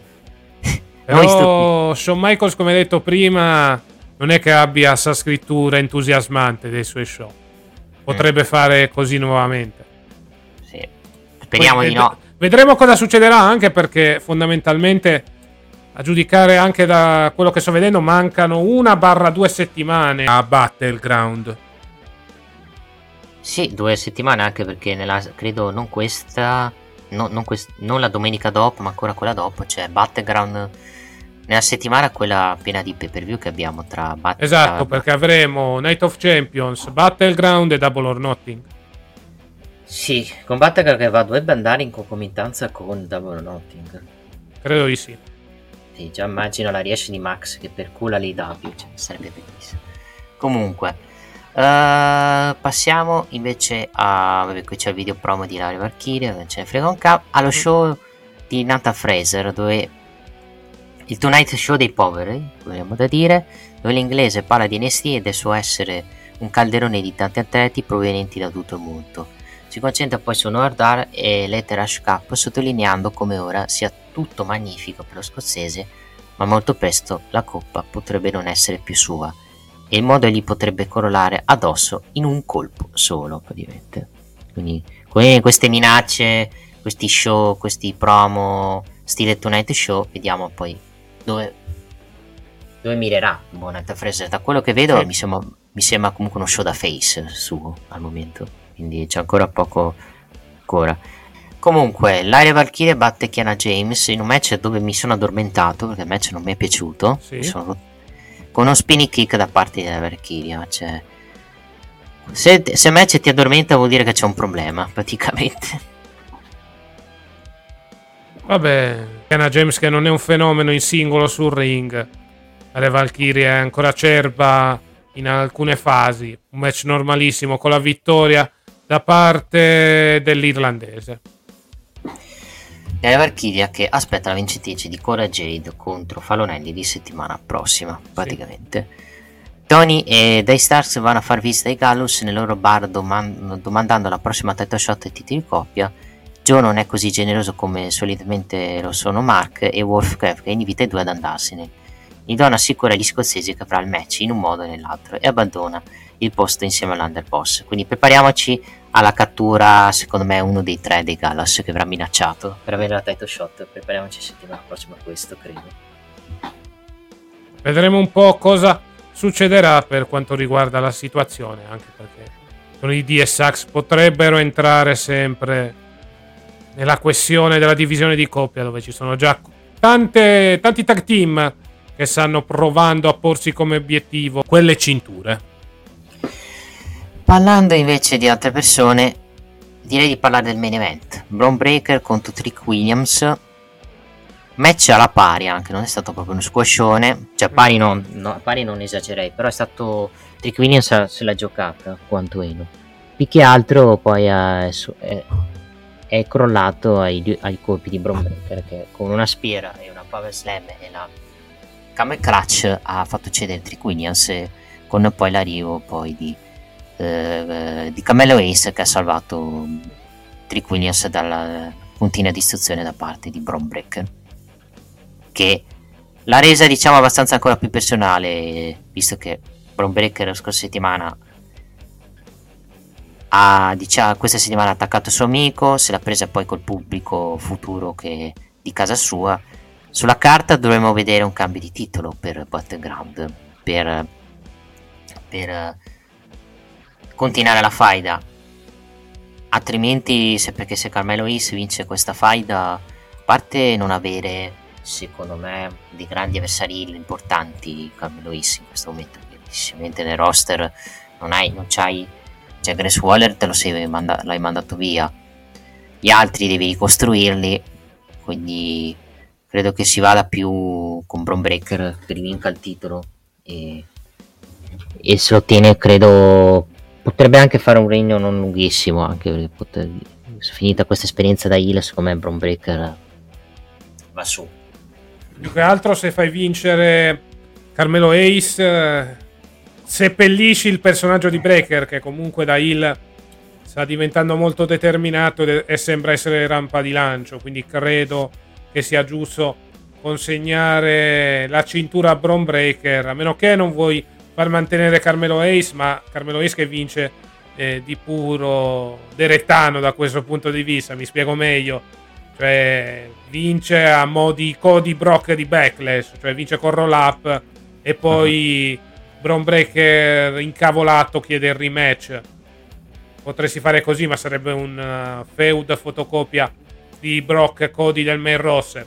Quindi secondo me gli devi dare la cintura per forza a Breaker, perché così poi continui la faida senza troppi problemi, perché sennò un pochettino lo seppellisci già il nuovo personaggio da heel del figlio di Rick Steiner.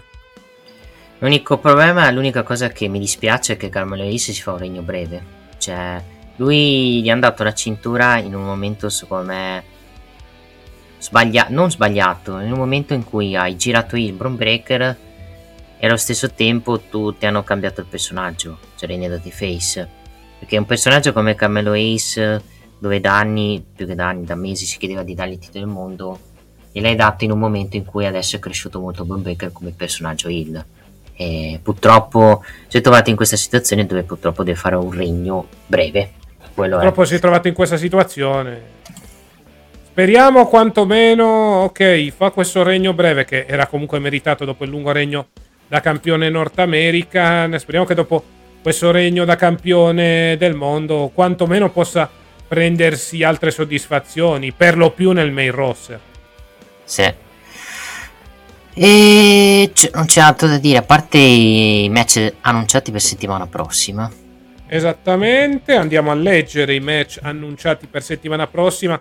Credo si andrà avanti col torneo per il titolo femminile vacante. Avremo le Supernova Sessions, quindi il talk show di Noam Dar con ospite speciale Dregolia. Avremo i Creed Brothers che affronteranno la Dyad.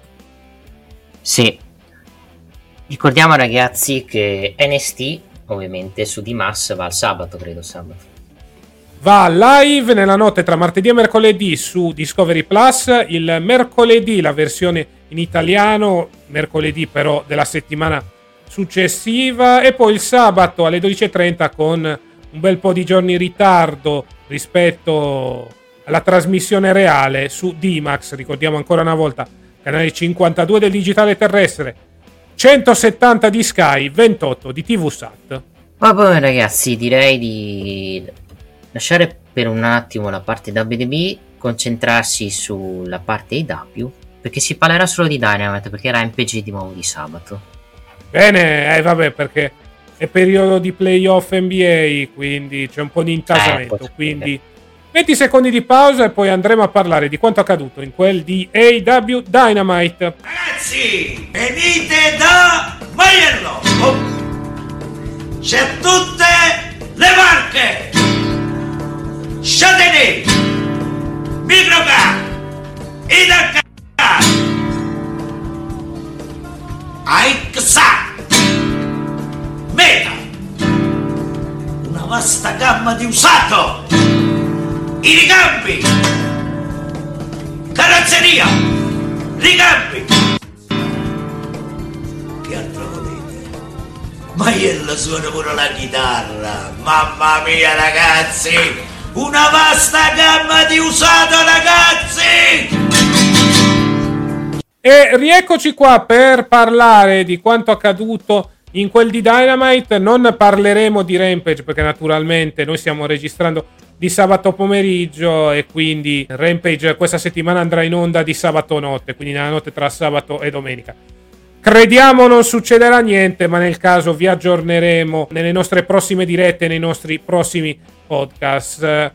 Parliamo di una puntata di Dynamite caratterizzata soprattutto dal main event, ovvero sia lo Steel Cage tra Omega e John Moxley. Moxley che, come sempre, sanguina come un maiale, ma soprattutto c'è stato un turno importante, ovvero quello del manager di Kenny Omega, ovvero sia Don Callis. Il bacio di Giuda, praticamente, perché sì. Poi gli ha dato il bacio poi a fine match, praticamente.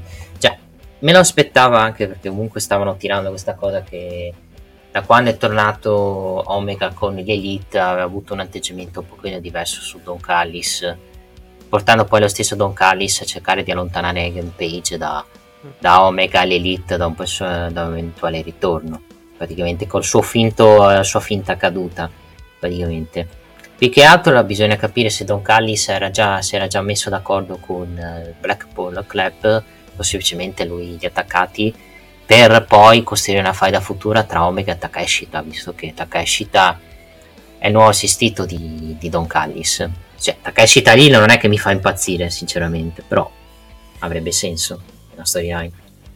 Sì, Takeshita che nell'ultimo periodo era pappa e ciccia con Don Callis, quindi potrebbe essere un heel che andrà contro Omega e l'Elite. Si parlava anche dell'ipotesi Osprey, ma lì naturalmente parliamo più che altro della strada che ci porterà verso Forbidden Door. Sì, per Forbidden Door e anche secondo me per All In, che potrebbero farlo il match in casa di Osprey, il secondo match magari tra i due. Se sì, poi dovesse... può essere un'ipotesi molto interessante. Parlando proprio di Kenny Omega e l'Elite, sto leggendo che lui ancora non hanno trovato un accordo con la A E W per rinnovare.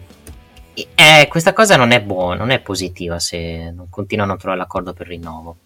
Diciamo che siamo nella stessa situazione che, è un po ma- che ha McIntyre in questo periodo, secondo me. Non si sa se rinnova, non si, sembra che non siano contenti, robe varie, poi magari alla fine sia Omega, sia l'Elite, sia McIntyre, uno rinnova in W W E e l'altro rinnova in I W. Però...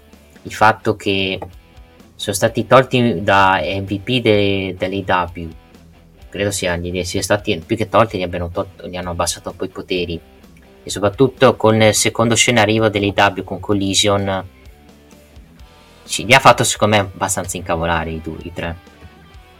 Può anche essere, non è un rinnovo del contratto certo, saranno determinanti i prossimi mesi, specialmente la convivenza con Punk, perché ok che ci sarà Collision, però se dovessero fare dei pay per view insieme la situazione potrebbe essere interessante proprio per questa questione del rinnovo, nel senso, se riuscissero a trovare un accordo e a vivere in maniera civile, allora si potrebbe parlare di una situazione tranquilla per l'Elite in A E W. Se dovessero ripresentarsi gli stessi problemi, ecco, non mi stupirei arrivasse il salto dall'altra parte, aiutati dal caro vecchio Cody. Poi parlando sempre del fatto che degli annunci di Tony Khan che ci sarà settimana prossima, il fatto che si sono presentati Thunder Rosa e Miro, mi sa che Thunder Rosa e Miro andranno nel secondo show, molto probabile, anche perché comunque parliamoci chiaro, è vero, sono uscite le voci sul secondo show, però non si capisce bene se sarà una brand split oppure no. Il fatto che comunque hai presentato Miro e Thunder Rosa, che non si facevano vedere da molto tempo sugli schermi dell'A E W, fa presagire che forse avremo una brand split a tutti gli effetti anche nella federazione di Tony Khan. Però dagli il messaggio, se metti Thunder Rosa e Miro a Collision, che è, ok, a parte C M Punk, mi sembra un show quasi a secondo piano di Dynamite.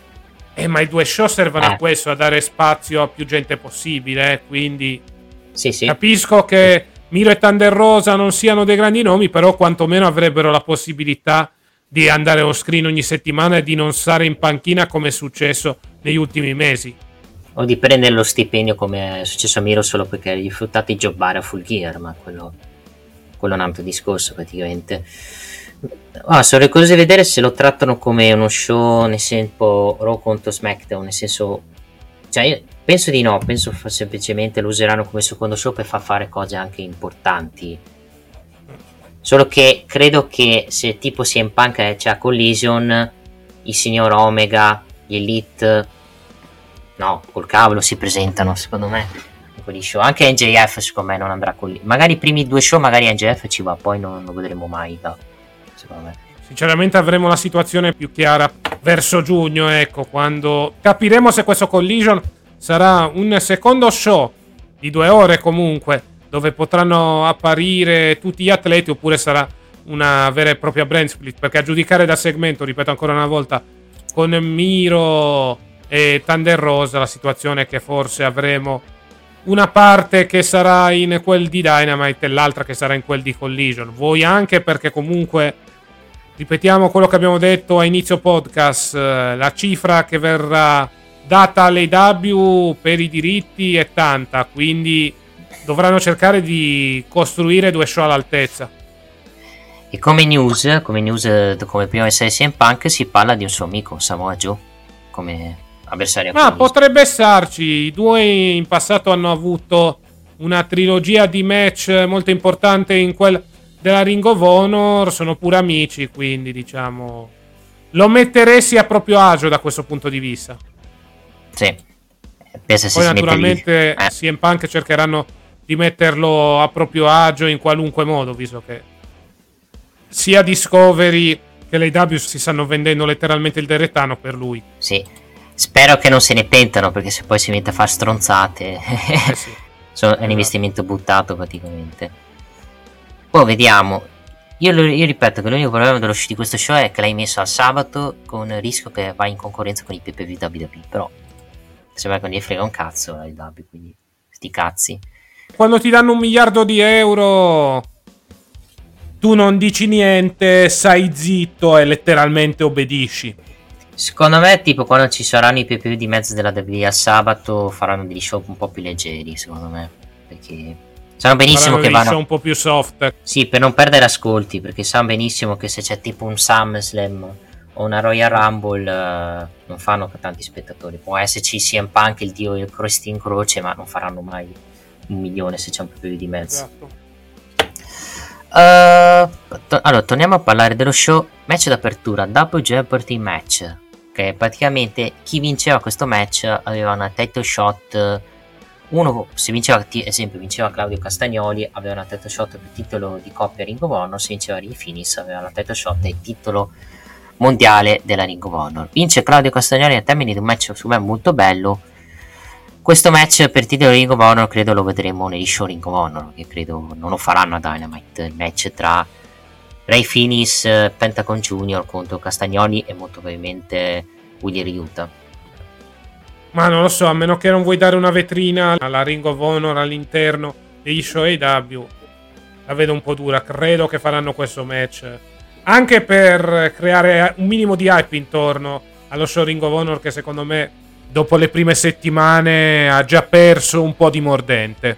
Vabbè, quello ovvio che ha perso mordente, anche perché è il terzo show del brand, posso capirlo, che non può avere questo stesso mordente. Più che altro a te il match è piaciuto, il match tra Castagnoli e Phoenix? A me molto, non mi è dispiaciuto sinceramente. No, parliamo di due atleti che sul ring ci sanno stare. Ne è uscita una buona contesa, naturalmente era pure un opener, quindi dovevi caricare il pubblico e lo hanno caricato per bene. Sì. Poi rivediamo proprio Miro, che si rivede, non dice niente praticamente a, nel pacchetto. Sì. Uh, è abbastanza incazzato perché credo si stesse godendo la vacanza e l'hanno chiamato per lavorare, ma quello è un discorso. In un promo registrato abbiamo N J F che parla, ci sono vari promo praticamente che spiegano le storie dei quattro lottatori. Parte N J F dove parla di Sammy Guevara che è Ringo Starr, Jungle Boy, George Harrison, Darby Allin e John Lennon, e lui è Paul McCarthy, il migliore nonché il più longevo. N J F ricorda gli avversari che ha sconfitto in passato e dice di essere stato il miglior dog al collar match, quindi cita- qui hanno citato C M Punk, quindi ti fa capire che C M Punk è vicino al ritorno. Sì. E il miglior Iron Man match di sempre, ed è, e per questo vincerà il Fatal Four Way in quella di Double or Nothing, facendo continuare il regno del terrore. E penso sarà così, anche perché credo che N J F come personaggio è il classico personaggio che è il classico campione stronzo che ha avuto tut- che diciamo ha avuto i favori per arrivare là, il campione che non vuole nessuno. Più che altro molto belli questi promo, perché comunque M J F si stacca dal solito heel che insulta la città, oh, si inventa battute divertenti, inizia a parlare dei suoi avversari a tutti gli effetti e soprattutto li critica. Molto bello il paragone che ha fatto con i Beatles da questo punto di vista, dice che Sammy Guevara e Ringo Starr, Jungle Boy e George Harrison, Darby Allin e John Lennon e lui è Paul McCartney in quanto è stato il migliore nonché il più longevo. Diciamo che è stato un promo per dimostrare quanto sia pericoloso M J F, visto che ha battuto i tre pilastri in precedenza e soprattutto ha battuto nomi grossi dal suo debutto in A E W fino ad oggi, dove è campione mondiale. Sì. Parliamo uh, degli F T R che escono su Ring e chiamano fuori Mark Briscoe per parlare della situazione con l'Ital e compagnia, ma sono proprio questi ultimi che raggiungono gli F T R e gli chiedono come mai non abbiano ancora accettato la loro sfida per Double or Nothing. Gli F T R rispondono che loro faranno se loro ammetteranno di stare usando Mark Briscoe per arrivare a loro. Sta per partire la rissa quando arriva proprio Briscoe che placca gli animi dicendo che i due team si affronteranno a Double or Nothing e lui sarà lo special guest referee. Briscoe ha anche una bottiglia di champagne per festeggiare, ma, da- ma Sanjay Dutt la sputa in faccia da Sarwood e parte la rissa, dove poi Briscoe viene spinto addosso da Sarwood che accecato fa un pile driver mettendo K O e portando un possibile dissenso tra gli F T R e i Briscoe per, fare, per mandare dalla parte Mark Briscoe di Jay Lethal e Jeff Jarrett. Come l'hai visto? Come ti è perturbato questo segmento, Cast? No, vabbè, continua questa storyline con Briscoe di mezzo. Ci sarà questo match, credo valido per i titoli di coppia, in quel di Double or Nothing, e soprattutto avremo come special guest referee Mark Briscoe, quindi vedremo da che parte sarà il fratello del compianto Jay da questo punto di vista. Continua la faida. Naturalmente, oltre all'amicizia di Briscoe, ci sono in palio i titoli di coppia. Questo rende la faida più pepata e più interessante in vista del match di Double or Nothing. Ed è palese che Mark Briscoe verrà menato poi da Jay Lethal Company. Esatto. Quando perderanno, ovviamente, in quelli da Benotte, a meno che non cacciano via Jay Lethal e Mark Briscoe poi va a salvarlo e lo mettono in tag team, sì. Cioè potrebbero anche far così, sinceramente.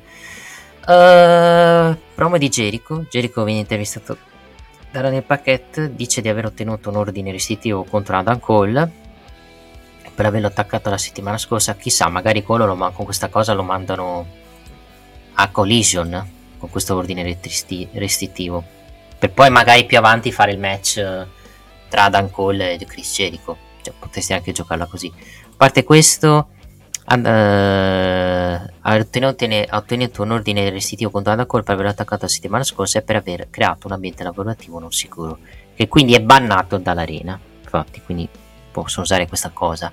Arriva Roderick Strong che sfida Jericho a un forse continuare match per la settimana prossima. Jericho accetta, ma lo avvisa che avrà la sua armata con sé. Strong però è venuto preparato a sua volta con un ordine restrittivo per la Jericho Appreciation Society che sarà anch'essa bannata dall'ufficio, quindi avrà un match senza squalifiche con la Jericho Appreciation Society bannata. Vediamo chi vincerà, penso vinca Jericho con qualche trucchetto, cioè. Sì, secondo me questo match lo vince Jericho approfittando della presenza di Roderick Strong, ma soprattutto dello stato emotivo di Adam Cole di quest'ultimo periodo. Sì. Poi, poi, allora passiamo a un'altra intervista di René Paquette che stava parlando della questione di Tony Khan con Miro e arriva Thunder Rosa che si divise anche lei nell'ufficio. Promo registrato dedicato stavolta a Sammy Guevara che parla dei suoi percorsi in I W e di come sia pronto a mettere tutto in gioco pur arrivare al top della compagnia. In un promo backstage Tony Khan dice che questo è un periodo entusiasmante per la I W e raccomanda a tutti di, di sintonizzarsi su Dynamite anche la settimana prossima perché avrà un annuncio importante da fare. Però porca di quella miseria, non falli te gli annunci perché non sei in grado di parlare, incapace. Falli fare a qualcun altro per cortesia. Quindi vedremo un po' quale sarà l'annuncio di Tony Khan settimana prossima. Molto probabilmente si parlerà del nuovo show delle I W, ovvero sia Colli. Parlando di match, titolo dell'International Championship, Orange Cassidy batte Daniel Garcia, mantiene la cintura in un match anche abbastanza eh, pesante per Orange Cassidy che ne è uscita abbastanza malcoccio nonostante abbia vinto poi il match. Sì, un buon match tra i due, buona prestazione da parte di Garcia che però perde contro Cassidy, Cassidy che comunque vince per fortuna, nel senso che vince con un semplice roll up. Alla fine continua il regno da campione internazionale di Cassidy. Vedremo se Garcia recriminerà questa vittoria da parte del campione oppure si andrà avanti con un nuovo avversario. Bisogna capire che fine hanno fatto House of Black.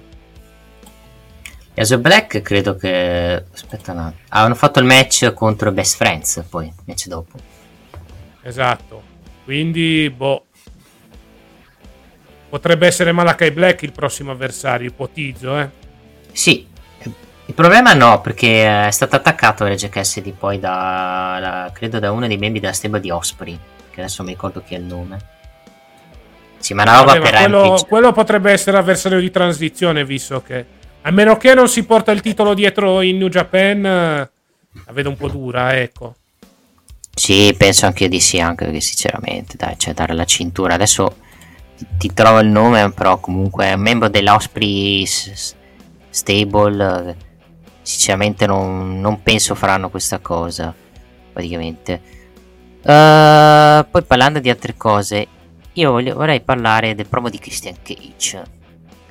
Christian Cage che... Christian Cage su... è la passione per i pa- padri deceduti. Eh. Sì, Christian Cage che è uno stronzo, verrebbe da dire. Sì. Uno che cerca attenzione, fa un promo contro World dicendo che anche lui, come Jungle Boy, non ha più il padre. Ma che è considerato che non, è, considerato che non era famoso, non importa a nessuno. Cage se la prende con vo- col vesting grade di Wardlow e Anderson, dicendo che Anderson ha abbandonato il suo, figlio, il suo stesso figlio Brock, che adesso sta cercando un nuovo galoppino, in quanto lui è stato galoppino di Ric Flair e Tully Blanchard. Ade- Anderson, che non ha vinto un titolo mondiale mentre lui ne ha vinti molteplici, deve vergognarsi, bla bla bla, e Cage dice a Wardlow che gli dimostrerà come lui valga di più la leggenda a cui accompagna rispetto alla- ad Anderson. Diciamo abbastanza rosicato, ma allo stesso tempo quello ha fatto capire che ha una carriera migliore di Anderson, non che ci volesse molto praticamente. Uh, parlando poi c'è un altro promo, stavolta di quattro pilastri, si parla di Dali Harbin che stranamente non fa un promo mentre si sta spaccando una gamba, tipo sullo skateboard, ma quello prima o poi succederà che si farà male facendo queste cose, preparatevi. Anna Jay contro Julia Hart, visto il grande successo di Rampage, Non, non dico in maniera ironica, il match di Rampage mi è piaciuto, non disqualification, non, non male, tra Anna Jay e Julia Hart. Sì, un buon match, bisogna dire che comunque le donne nei match eh, senza squalifiche dimostrano di saperci fare quanto, in, quanto per, per quanto riguarda l'A E W, un buon match, vittoria da parte di Julia Hart, e quindi chiude la faida e tiene in rampa di lancio da tutte le parti la House of Black. Vedremo poi se ci sarà un'evoluzione anche per Julia Hart, magari potrebbe essere intorno al titolo femminile. Il problema è che abbiamo questa guerra tra Sable che sta facendo da padrona per quanto riguarda la divisione femminile, e dall'altra parte per quanto riguarda il titolo T B S abbiamo Jade Cargill e la sua dannatissima streak che sta rompendo le scatole da tempo in memoria. Eh, potresti sicca la Julia Hart contro la Cargill, cioè, ci potrebbe stare. Sì, però mi chiedo, la fai vincere? Mm, non mi sa di no. A parte che, che andranno... è il problema, cioè si, si sta aspettando sempre la Statlander. Dove diamine è finita? Sa... Cavolo di Statlander, con tutto il rispetto per lei. Eh. Magari torna a Collision. Eh, però fra un mese. Eh, fra Spero un mese. ritorni da qualche parte, perché Soregno del titolo T B S ormai ha stancato da tempo in memoria. Il problema è che Collision fra un mese, quindi aspettare altro mese, porca miseria, cioè, già immagino. E beh, altri match con le Jobber in quel di Rampage. E altro rematch probabilmente con Tyler Valkyrie, visto che l'hanno un po' ammoscita sta faida con Tyler Valkyrie. Cioè, a meno che non vanno avanti a Rampage, ma direbbe degli sti cazzi. Secondo me potrebbero andare avanti a questo punto, perché le avversarie praticamente non ci sono più. E ha distrutte tutte, quello è. Esatto, l'ha demolita tutta, ha demolito tutto il roster. E noi ci lamentiamo di Reigns campione, ma guardiamo. E Bianca Belair, va bene, Bianca Belair lasciamo perdere. Anche, anche Jade Cargill non sì. scherza. Uh, poi passiamo. Vabbè, poi c'è il promo di Best Friends e Bandini che si preparano le match backstage. Al trios match. Se parliamo di sto match con l'effetto luce buio. Sì, vabbè. Non ha dato ci fastidio, può, ci può stare per raccontare l'oscurità dell'House of Black. Al, almeno non c'è la luce rossa insopportabile come i match di Wyatt. Sì, quantomeno è più sopportabile perché è nera, bianca, c'è cioè sul ring, vedi comunque un po' tutto. Diciamo che diventerà una tradizione per i match di House of Black questa cosa. Spero non per tutti i match, perché sennò veramente diventa... No, sennò trash. Rischi l'effetto Wyatt da quel punto di vista. Per il resto un buon match, vittoria da parte degli House of Black che mantengono i titoli trios. Vedremo adesso se Malakai Black subito dopo il match di Orange Cassidy contro il tizio della stable di Osprey sarà il prossimo avversario e soprattutto riuscirà a sfidare il titolo international a Orange Cassidy. Sì, che sarebbe anche ora. Comunque ho trovato il nome, è Kyle Fletcher degli O C Open, quello che sfiderà Orange Cassidy. Sì, detto anche ex giocatore del Manchester United. Ah no, vabbè, quello è un altro, sinceramente, che era anche molto bravo, molto sottovalutato come Fletcher.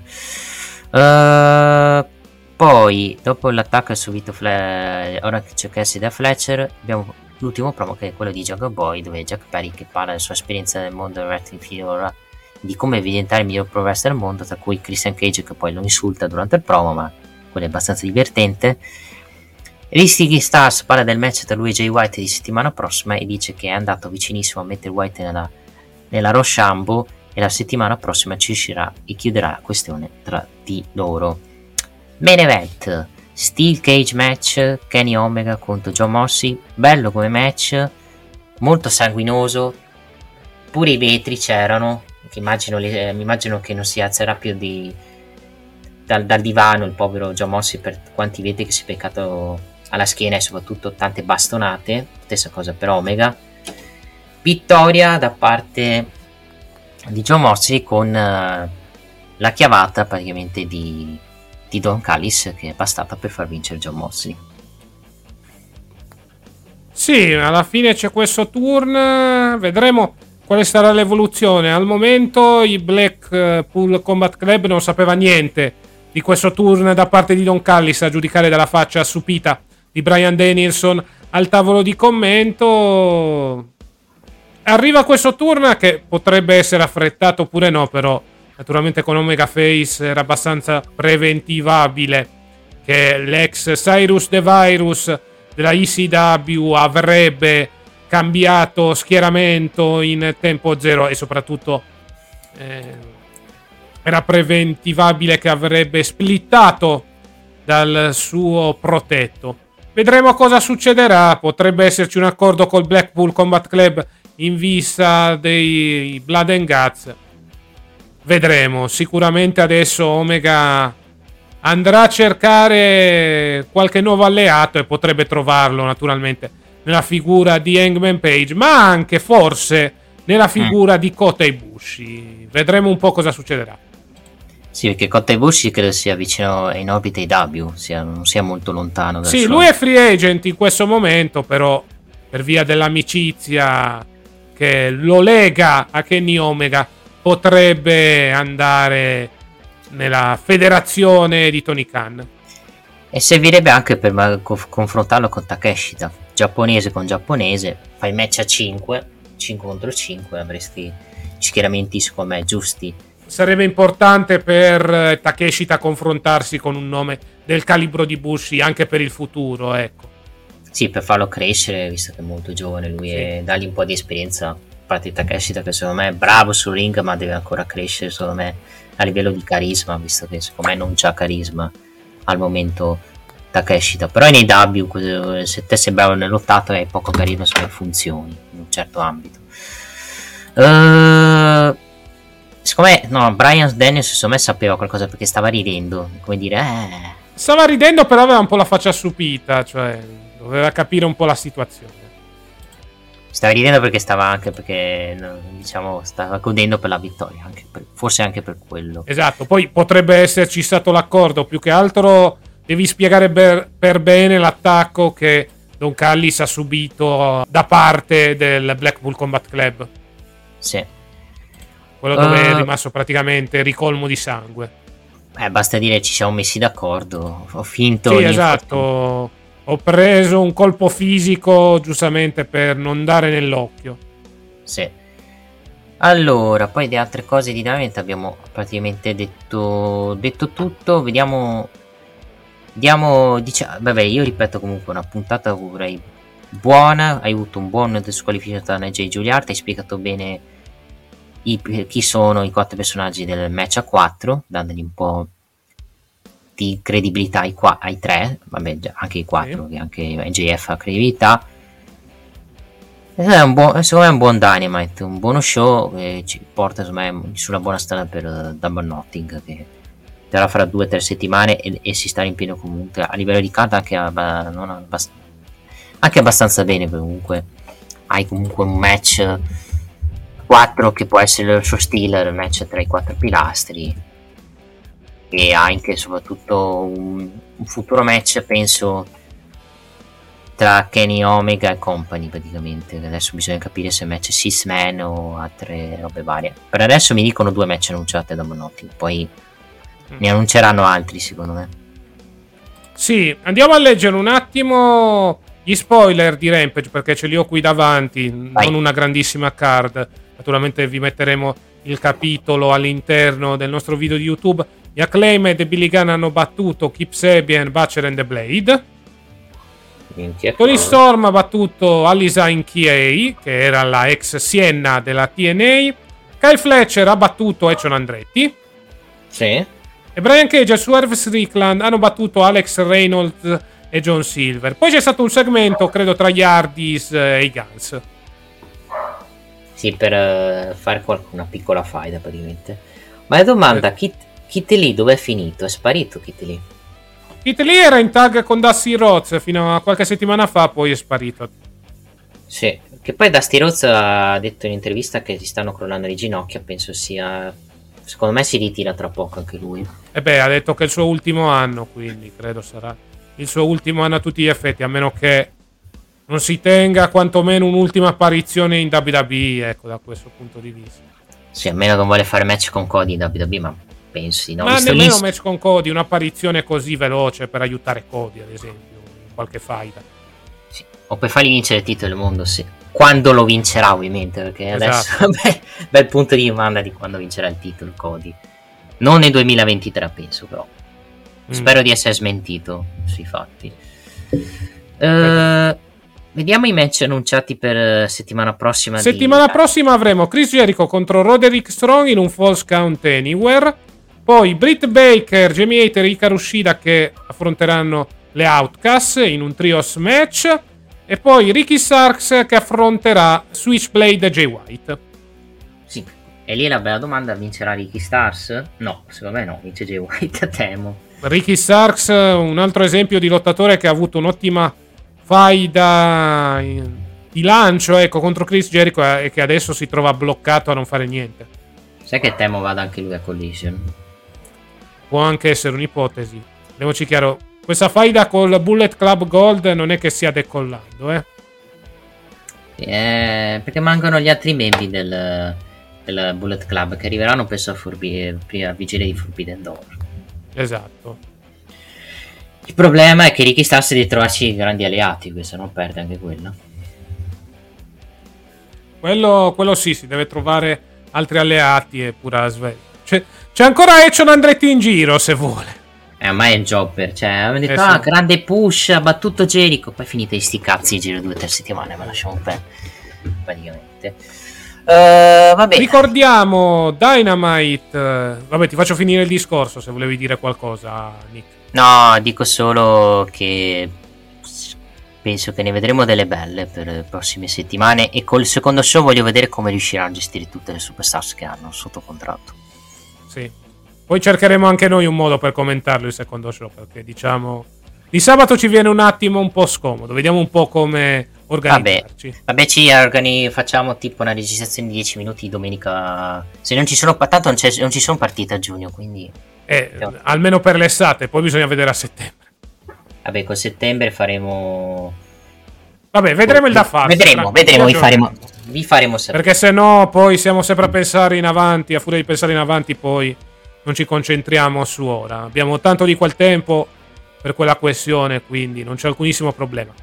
Vi ricordiamo che il A E W Dynamite è disponibile in diretta nella notte tra martedì e mercoledì su Fight punto tv alla voce A E W Plus. E in differita il venerdì alle diciotto e trenta su Sky Sport Arena, canale duecentoquattro di Sky. Mentre invece Rampage, sempre Fight punto tv, su Sky Sport Arena, però il lunedì alle venti. Va bene, andiamo avanti. Andiamo avanti, venti secondi di pausa, poi andremo a parlare dell'ultimo show della settimana, ovvero sia W W E Friday Night SmackDown. Oh, oh, oh, che ridere, bello bello. Winelivery punto com, vini, birre, drink a casa tua subito, consegna in trenta minuti alla temperatura ideale direttamente dal produttore, così risparmi. Winelivery punto com. E rieccoci qua per parlare di quanto accaduto nello show del venerdì sera, ovvero sia W W E Friday Night SmackDown, dove è tornato il Tribal Chief, il campione indiscusso universale Roman Reigns. E soprattutto cosa mira, eh, come tutto stiamo arrivando primi cenni di sp- agli ah, split forse definitivo con gli Usos, perché diciamo che Roman Reigns non l'ha presa bene il fatto che gli Usos abbiano perso il match con Sami Zayn e Owens, non solo a WrestleMania ma anche in quel di SmackDown, con eh, Reigns che pretendeva, pretendeva le scuse praticamente di, G- esatto. di Jimmy Usos e, Sul, sul loro fallimenti, con Jimmy che stava per rifiutare, con Jake ha detto sì ti chiedo scusa, dateci un'altra opportunità praticamente. Ma in quanto ancora più stronzo Roman Reigns e Paul Heyman, invece di dargliela un'altra title shot se la prende lui e se lo siccò, facendo abbastanza rosicare Jimmy e Jay Usos praticamente per Night of Champions. È la notizia, la notizia di oggi, la notizia oltre al fatto che Reigns va a partire di coppia è il fatto che Kevin Owens e Sami Zayn vanno in Arabia Saudita.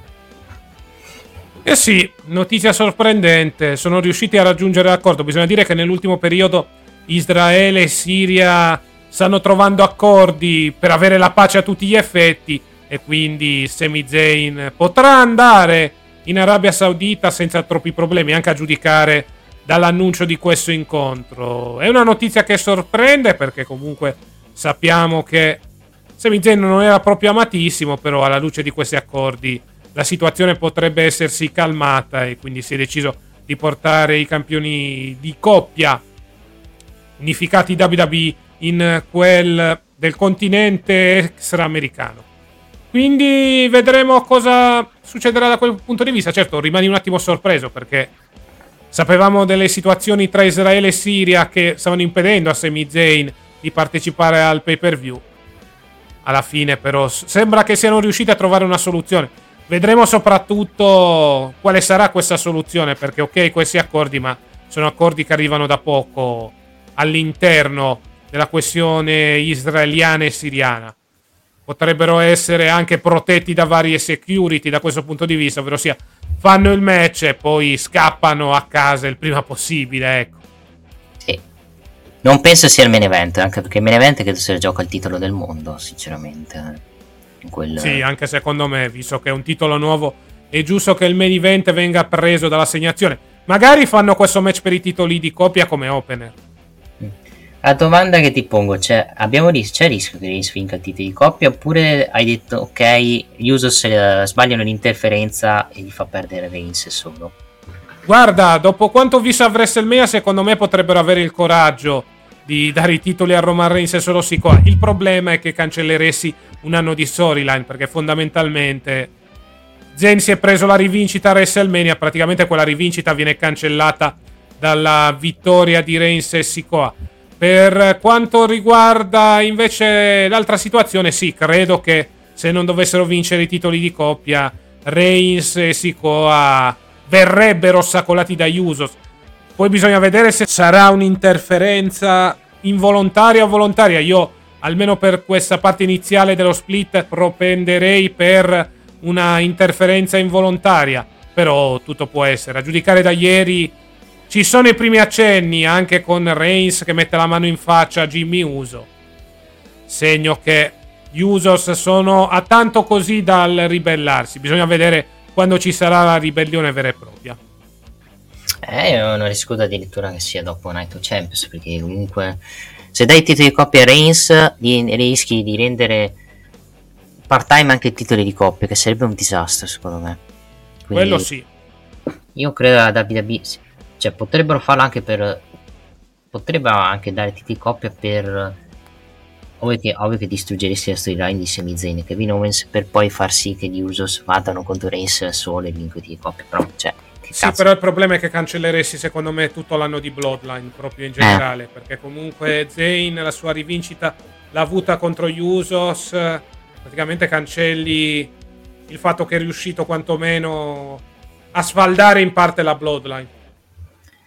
Quindi secondo me avrebbe più senso, mio modesto parere, uh, che gli Usos cioè, vanno lì per aiutare Reigns e, e solo Reigns dice che cazzo fate, mi sta, esatto. rischiate di farmi perdere, e alla fine poi uh, Owens e Zayn vincono con Owens che pina solo, con poi a SmackDown magari magari lo potrebbero fare anche in Arabia con solo coordina di menare, cioè più, direi più contare Reigns in ordine solo di menare i due e fai poi il match. Bisogna capire se vogliono fare tag team o match uno contro uno tra Reigns e Jay, se, se potrebbero anche farlo a SummerSlam il match tra Reigns e Jay, sinceramente. Sì, più che altro perché ti puoi inventare la storia. Gli altri membri della Bloodline hanno dimostrato di non potercela fare a battere Reigns, Reigns che è invincibile, in delirio di onnipotenza, alla fine litiga pure con Solo.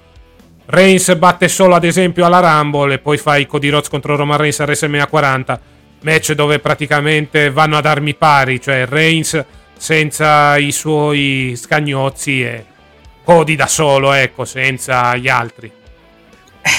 Non è facile, eh, veramente non è facile arrivare fino a WrestleMania, diciamo che devi tro... secondo me è anche uno dei motivi per cui stanno facendo sta cosa, anche perché non vuoi sperarti subito Styles e Bobby Lashley come avversari di Reigns, perché c'hai, allora, con questa cosa dei titoli di coppia si sei almeno quantomeno gioca- evitato di bruciarti subito un Styles Bobby Lashley per la preview arabo. Sì. Lashley magari te lo puoi giocare a SummerSlam, te lo puoi giocare a Survivor Series, sperando non facciano Raw contro SmackDown, perché non ce ne frega un cazzo di Raw contro SmackDown. Puoi giocare Styles magari alla Royal Rumble e arrivare poi al match contro WrestleMania contro Cody, esatto. Questo vorrebbe dire Cody che vince la Royal Rumble, però stavolta partendo dal numero uno invece di partire dal numero trenta. Quanto sì, meno. Può essere un'ipotesi, soltanto che sarà così ed è pure logica come storia, però vedo sempre un po' una ripetizione poi della strada che hai fatto con WrestleMania quest'anno, cioè Cody che vince la Rumble, magari come hai detto te con numero uno invece che con numero trenta, e poi va a vincere il main event, cioè mm. mi sa molto di ripetizione da questo punto di vista. Poi ovvio sarà fatto così nella logica delle cose, però va a meno eh, che questo trascinarsi questa storia della Bloodline ancora per un annetto mi sta già sfiancando ora, figurati a WrestleMania quaranta.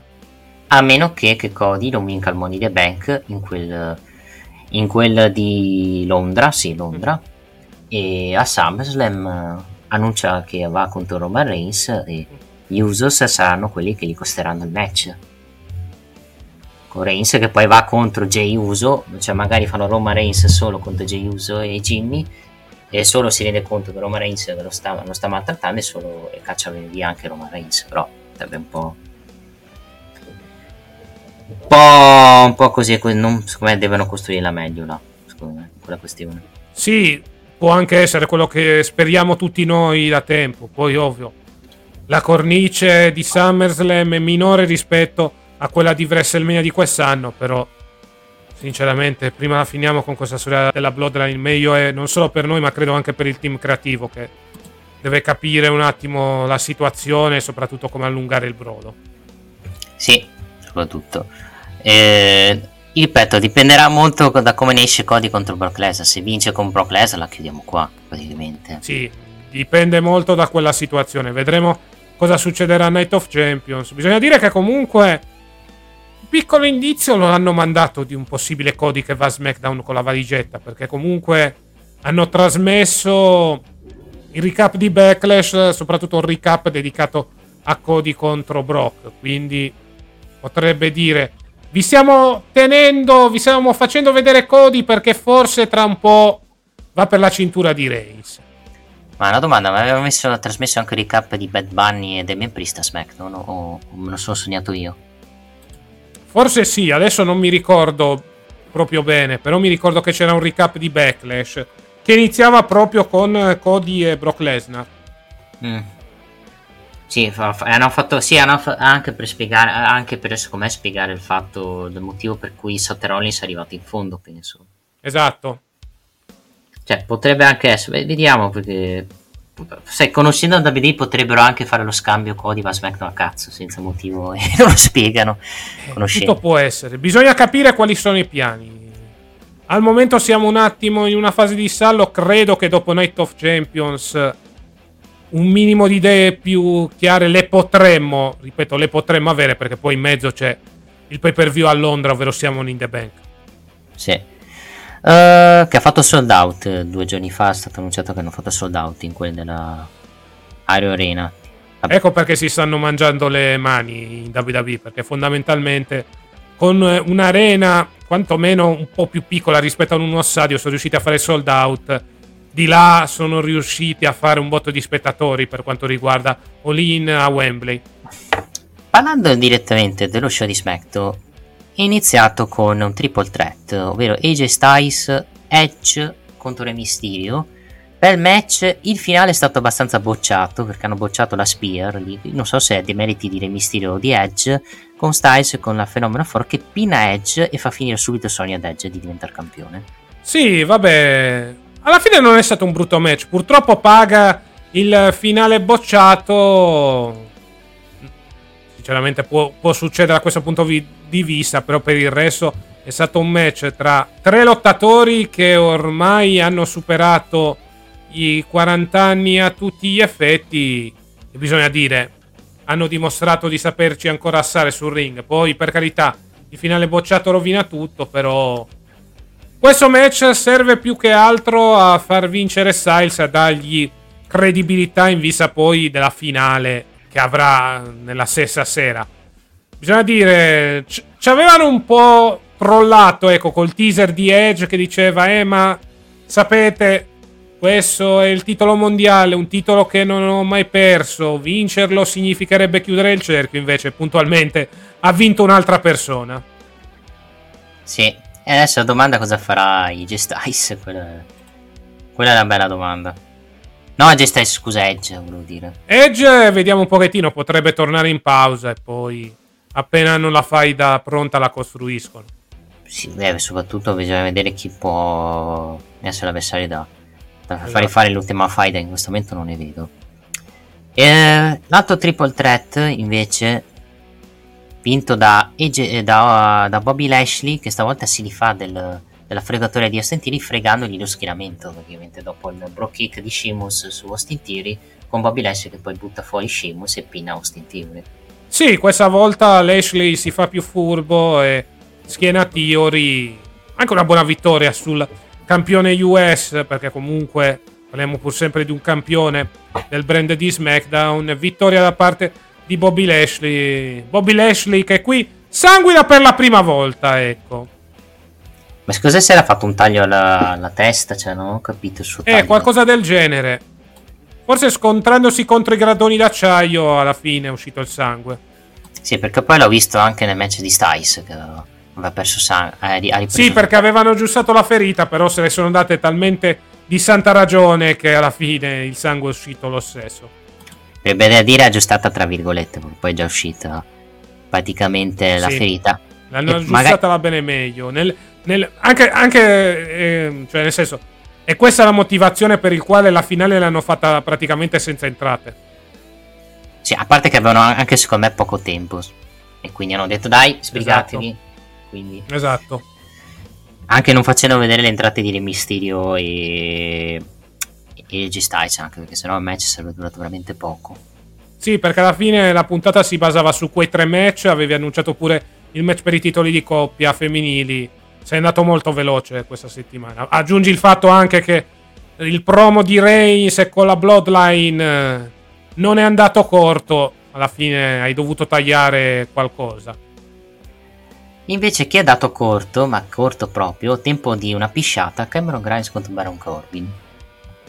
Sì, con Cameron Grimes stanno provando la stessa cosa che fecero ad N X T, ovvero sia vittorie in pochi secondi. In questo caso ci stava tutta la vittoria, anche perché, parliamoci chiaro, era contro Corbin che ormai ha uno status infimo in quel de, della W W E in, gener- in generale, perché fondamentalmente Baron Corbin si sta presentando come free agent, Cameron Grimes che vince in pochi secondi e si presenta abbastanza bene al pubblico di SmackDown.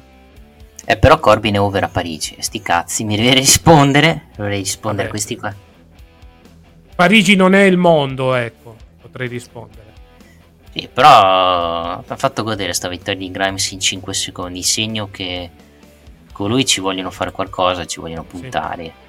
Ci sta magari nel mid-carding, magari come avversari di Austin Theory per gli Stati Uniti, so che Austin Theory in questo momento non mi sembra abbia avversari da proporre a SmackDown. Magari non lo mandi subito con Cameron Grimes, ma li mandi con qualcun altro che c'è libero in quel SmackDown, che, visto che ha bisogno di gente, soprattutto nel mid-carding. Uh, vabbè, promo abbiamo già spiegato il promo di Reigns. Reigns era abbastanza rusicabile, era abbastanza arrabbiato con gli Usos al fatto che abbiano perso, e ha ordinato praticamente che gli Usos, eh, parlo di Jimmy e Jay, di, scu- di scusarsi dopo l'umiliazione con loro, che tentenavano e, e, e non, non, non volevano praticamente scusarsi. Alla fine poi Jay si è, scu- è stato Jay a evitare che scoppiasse la tragedia, è stato lui a dire Tribal Chief mi scuso per questa umiliazione, e, e a, chiedendo anche un'ennesima opportunità che Reigns sembra dargliela, un'ennesima opportunità agli Usos. Alla fine l'annuncio di Paul Heyman era Reigns e solo contro Sami Zayn e Kevin Owens in Arabia Saudita, facendo abbastanza arrabbiare gli Usos e dedicando, e dedicando la loro vittoria ai Wild Samoans, in segno anche di perculamento agli Usos, visto che gli Usos tre settimane fa, eh, due settimane fa, prima della title sh- al match per T V Coppia, avevano dedicato non lo permette di vincere T T Coppia dedicando la vittoria a Roman Reigns, e Reigns diciamo non ha preso questa cosa del fatto che loro hanno dedicato, volevano dedicare la vittoria a Reigns e poi hanno perso, come segno di mancanza di rispetto al Tribal Chief praticamente. Esattamente, quindi vedremo a cosa porterà. Una cosa è certa, avremo Kevin Owens e Sami Zayn in quel dell'Arabia Saudita, notizia sorprendente anche alla luce delle situazioni precedenti. Sì, a fine la... vedremo cosa succederà. Sicuramente sarà più un match dove sarà protagonista la situazione Bloodline piuttosto che Owens e Zayn. Sì, anche perché Owens e Zayn sono appena campioni e farli perdere, esatto, già in P P V sembra. Eh, ripeto, per me se fai così cancelli un anno di soldi. Poi... Se, se fai così Reigns diventa Kurt Angle con tutte le cinture tra poco in D N A. Esatto. O Kenny Omega, che aveva un botto di cinture mondiali durante il suo sì. periodo con Don Callis.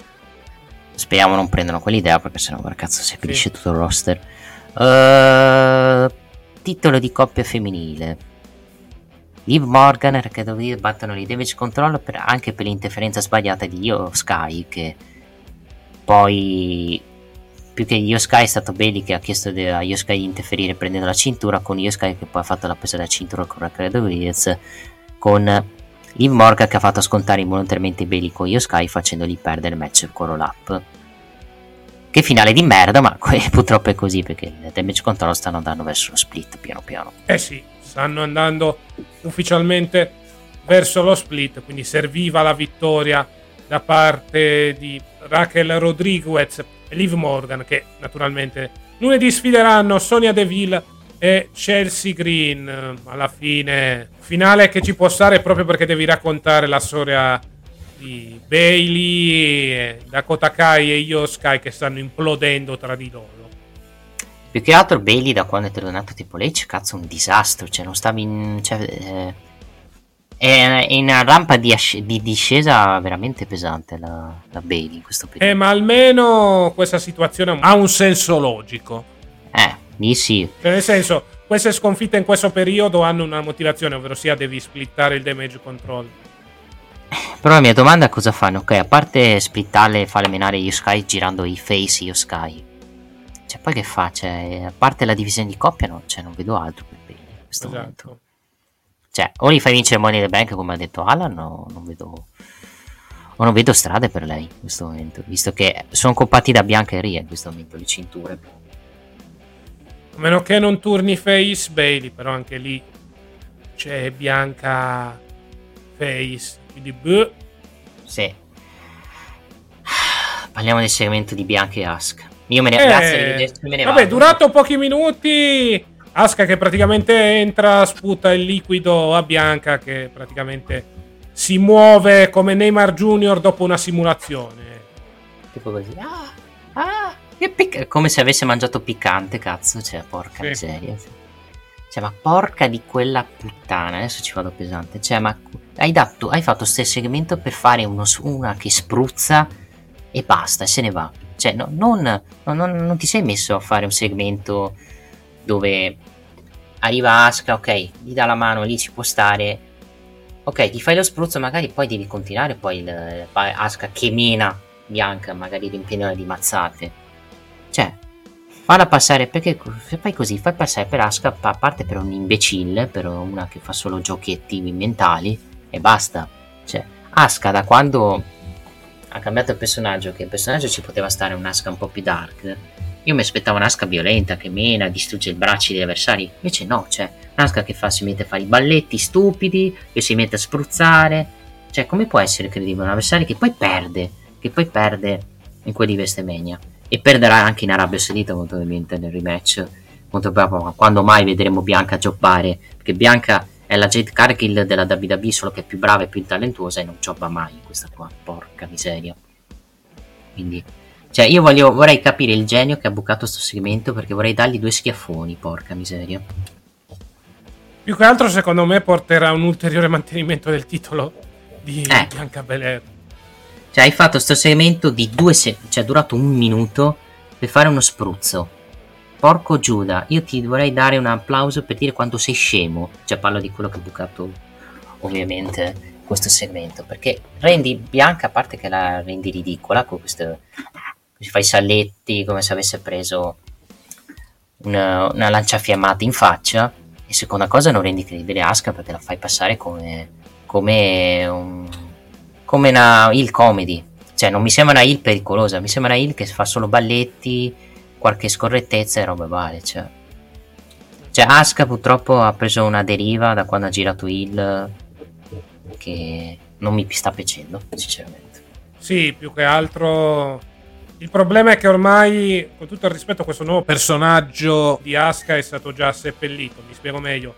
L'avevi presentata per bene alla Royal Rumble, facendola arrivare quantomeno terz'ultima nella rissa reale sì. femminile. Poi l'hai mandato, l'hai fatto vincere anche la Chamber, credo che comunque ci stavi puntando non poco.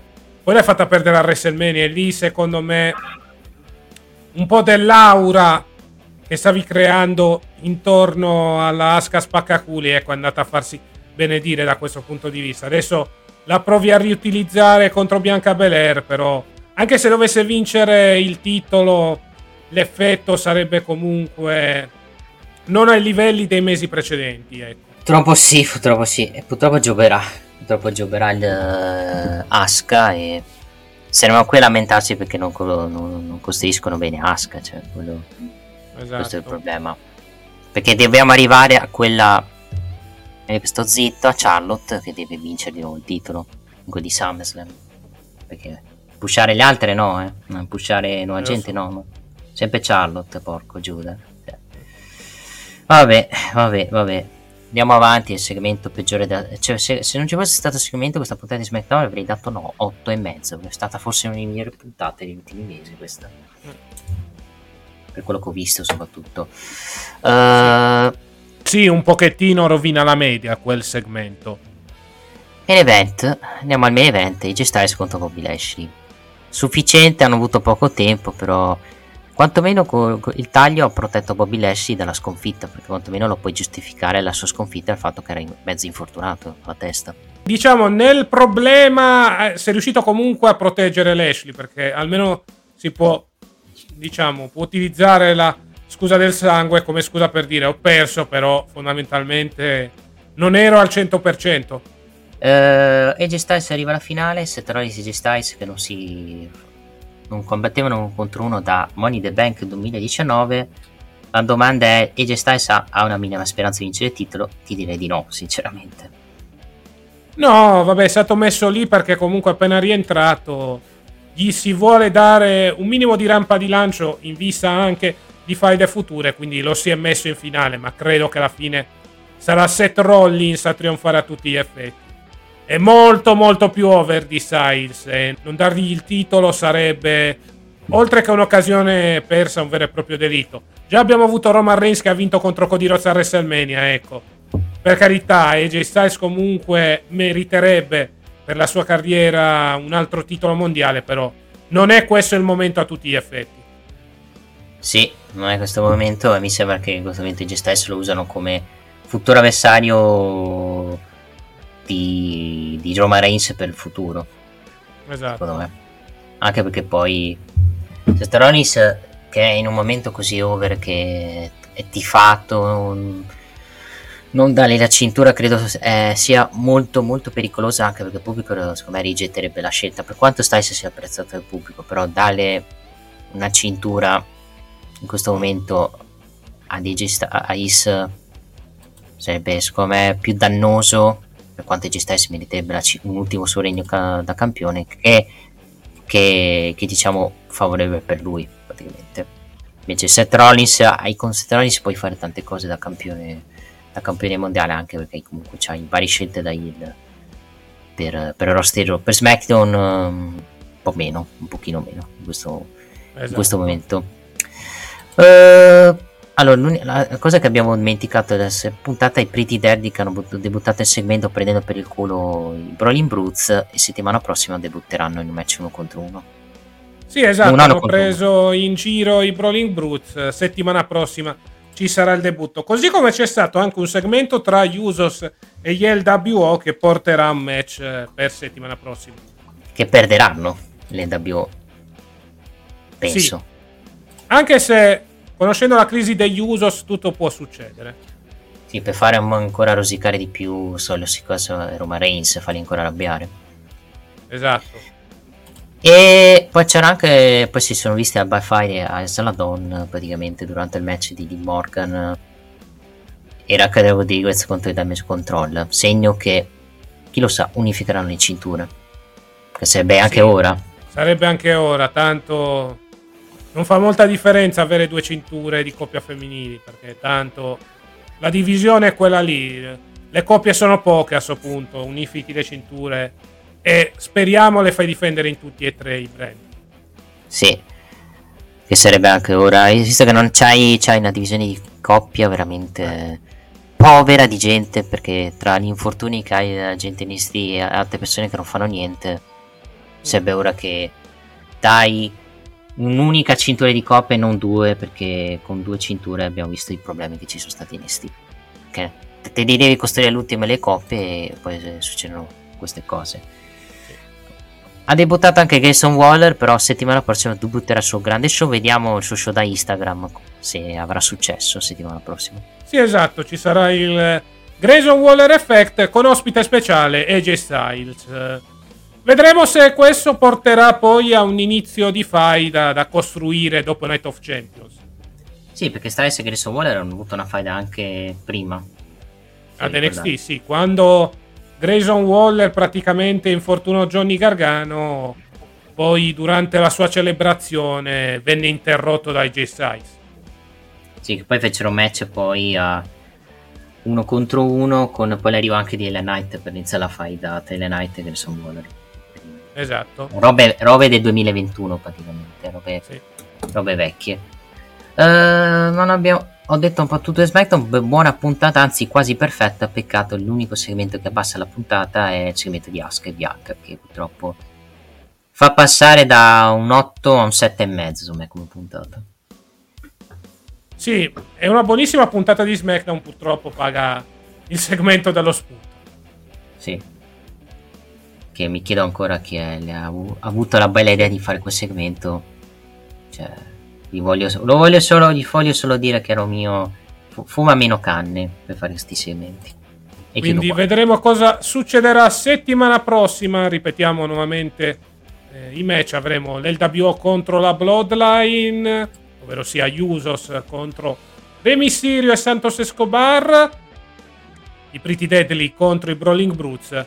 E poi, come abbiamo detto, per ultimo il Grayson Waller Effect con ospite speciale A J Styles. Esatto. Uh, va bene. Detto questo, ricordiamo che SmackDown va in onda live su Discovery Plus il martedì in italiano, martedì però della settimana successiva, e poi per quanto riguarda D-Max il martedì alle ventitré e quindici, ricordiamo D-Max canale cinquantadue del digitale terrestre, centosettanta di Sky e ventotto di T V Sat. Ok, direi di chiudere qua, di dare i nostri prossimi appuntamenti. Volevi dire qualcos'altro in precedenza, perché ti sentivo parlare? No, dicevo sinceramente che abbiamo iniziato bene con questo SmackDown con nuovo roster, speriamo continuino così. Esatto, speriamo bene. Andiamo a dare i nostri prossimi appuntamenti. Noi ci vediamo domenica, ci sarà molta Serie A, avremo comunque Juve Cremonese, seguiremo anche la MotoGP, poi lunedì il processo sul canale Viola, mentre invece su YouTube ci sarà il basket. Martedì, mercoledì e giovedì avremo le coppe europee, martedì e mercoledì con la Champions e giovedì con l'Europa League, quindi avremo Siviglia-Juventus e sullo sfondo le partite di Roma e Fiorentina, e poi avremo tanti altri punt- appuntamenti. Vi ricordiamo, settimana prossima ci sarà il podcast, ma tra due settimane avremo delle dirette di pronostici extra large, perché nella stessa settimana avremo Battleground, Night of Champions e A E W Double or Nothing. Sì, e le divideremo un po' anche, perché se no facciamo quattro ore di live praticamente. Esatto. Detto questo, io ero Cassa e con me c'è stato Nick. Buon weekend a tutti e ci vediamo, e buon lunedì per chi ci seguirà in replica, e ci vediamo settimana prossima. Detto questo, seguiteci sui nostri social, Facebook, Twitter e Instagram, sul canale YouTube di The Click, sul canale Viola di The Click Official e soprattutto sul canale YouTube della Chiesa del Wrestling. Grazie a tutti per averci seguito. Sei Tune, sei Click, sei Chiesa del Wrestling. Ciao! Ciao!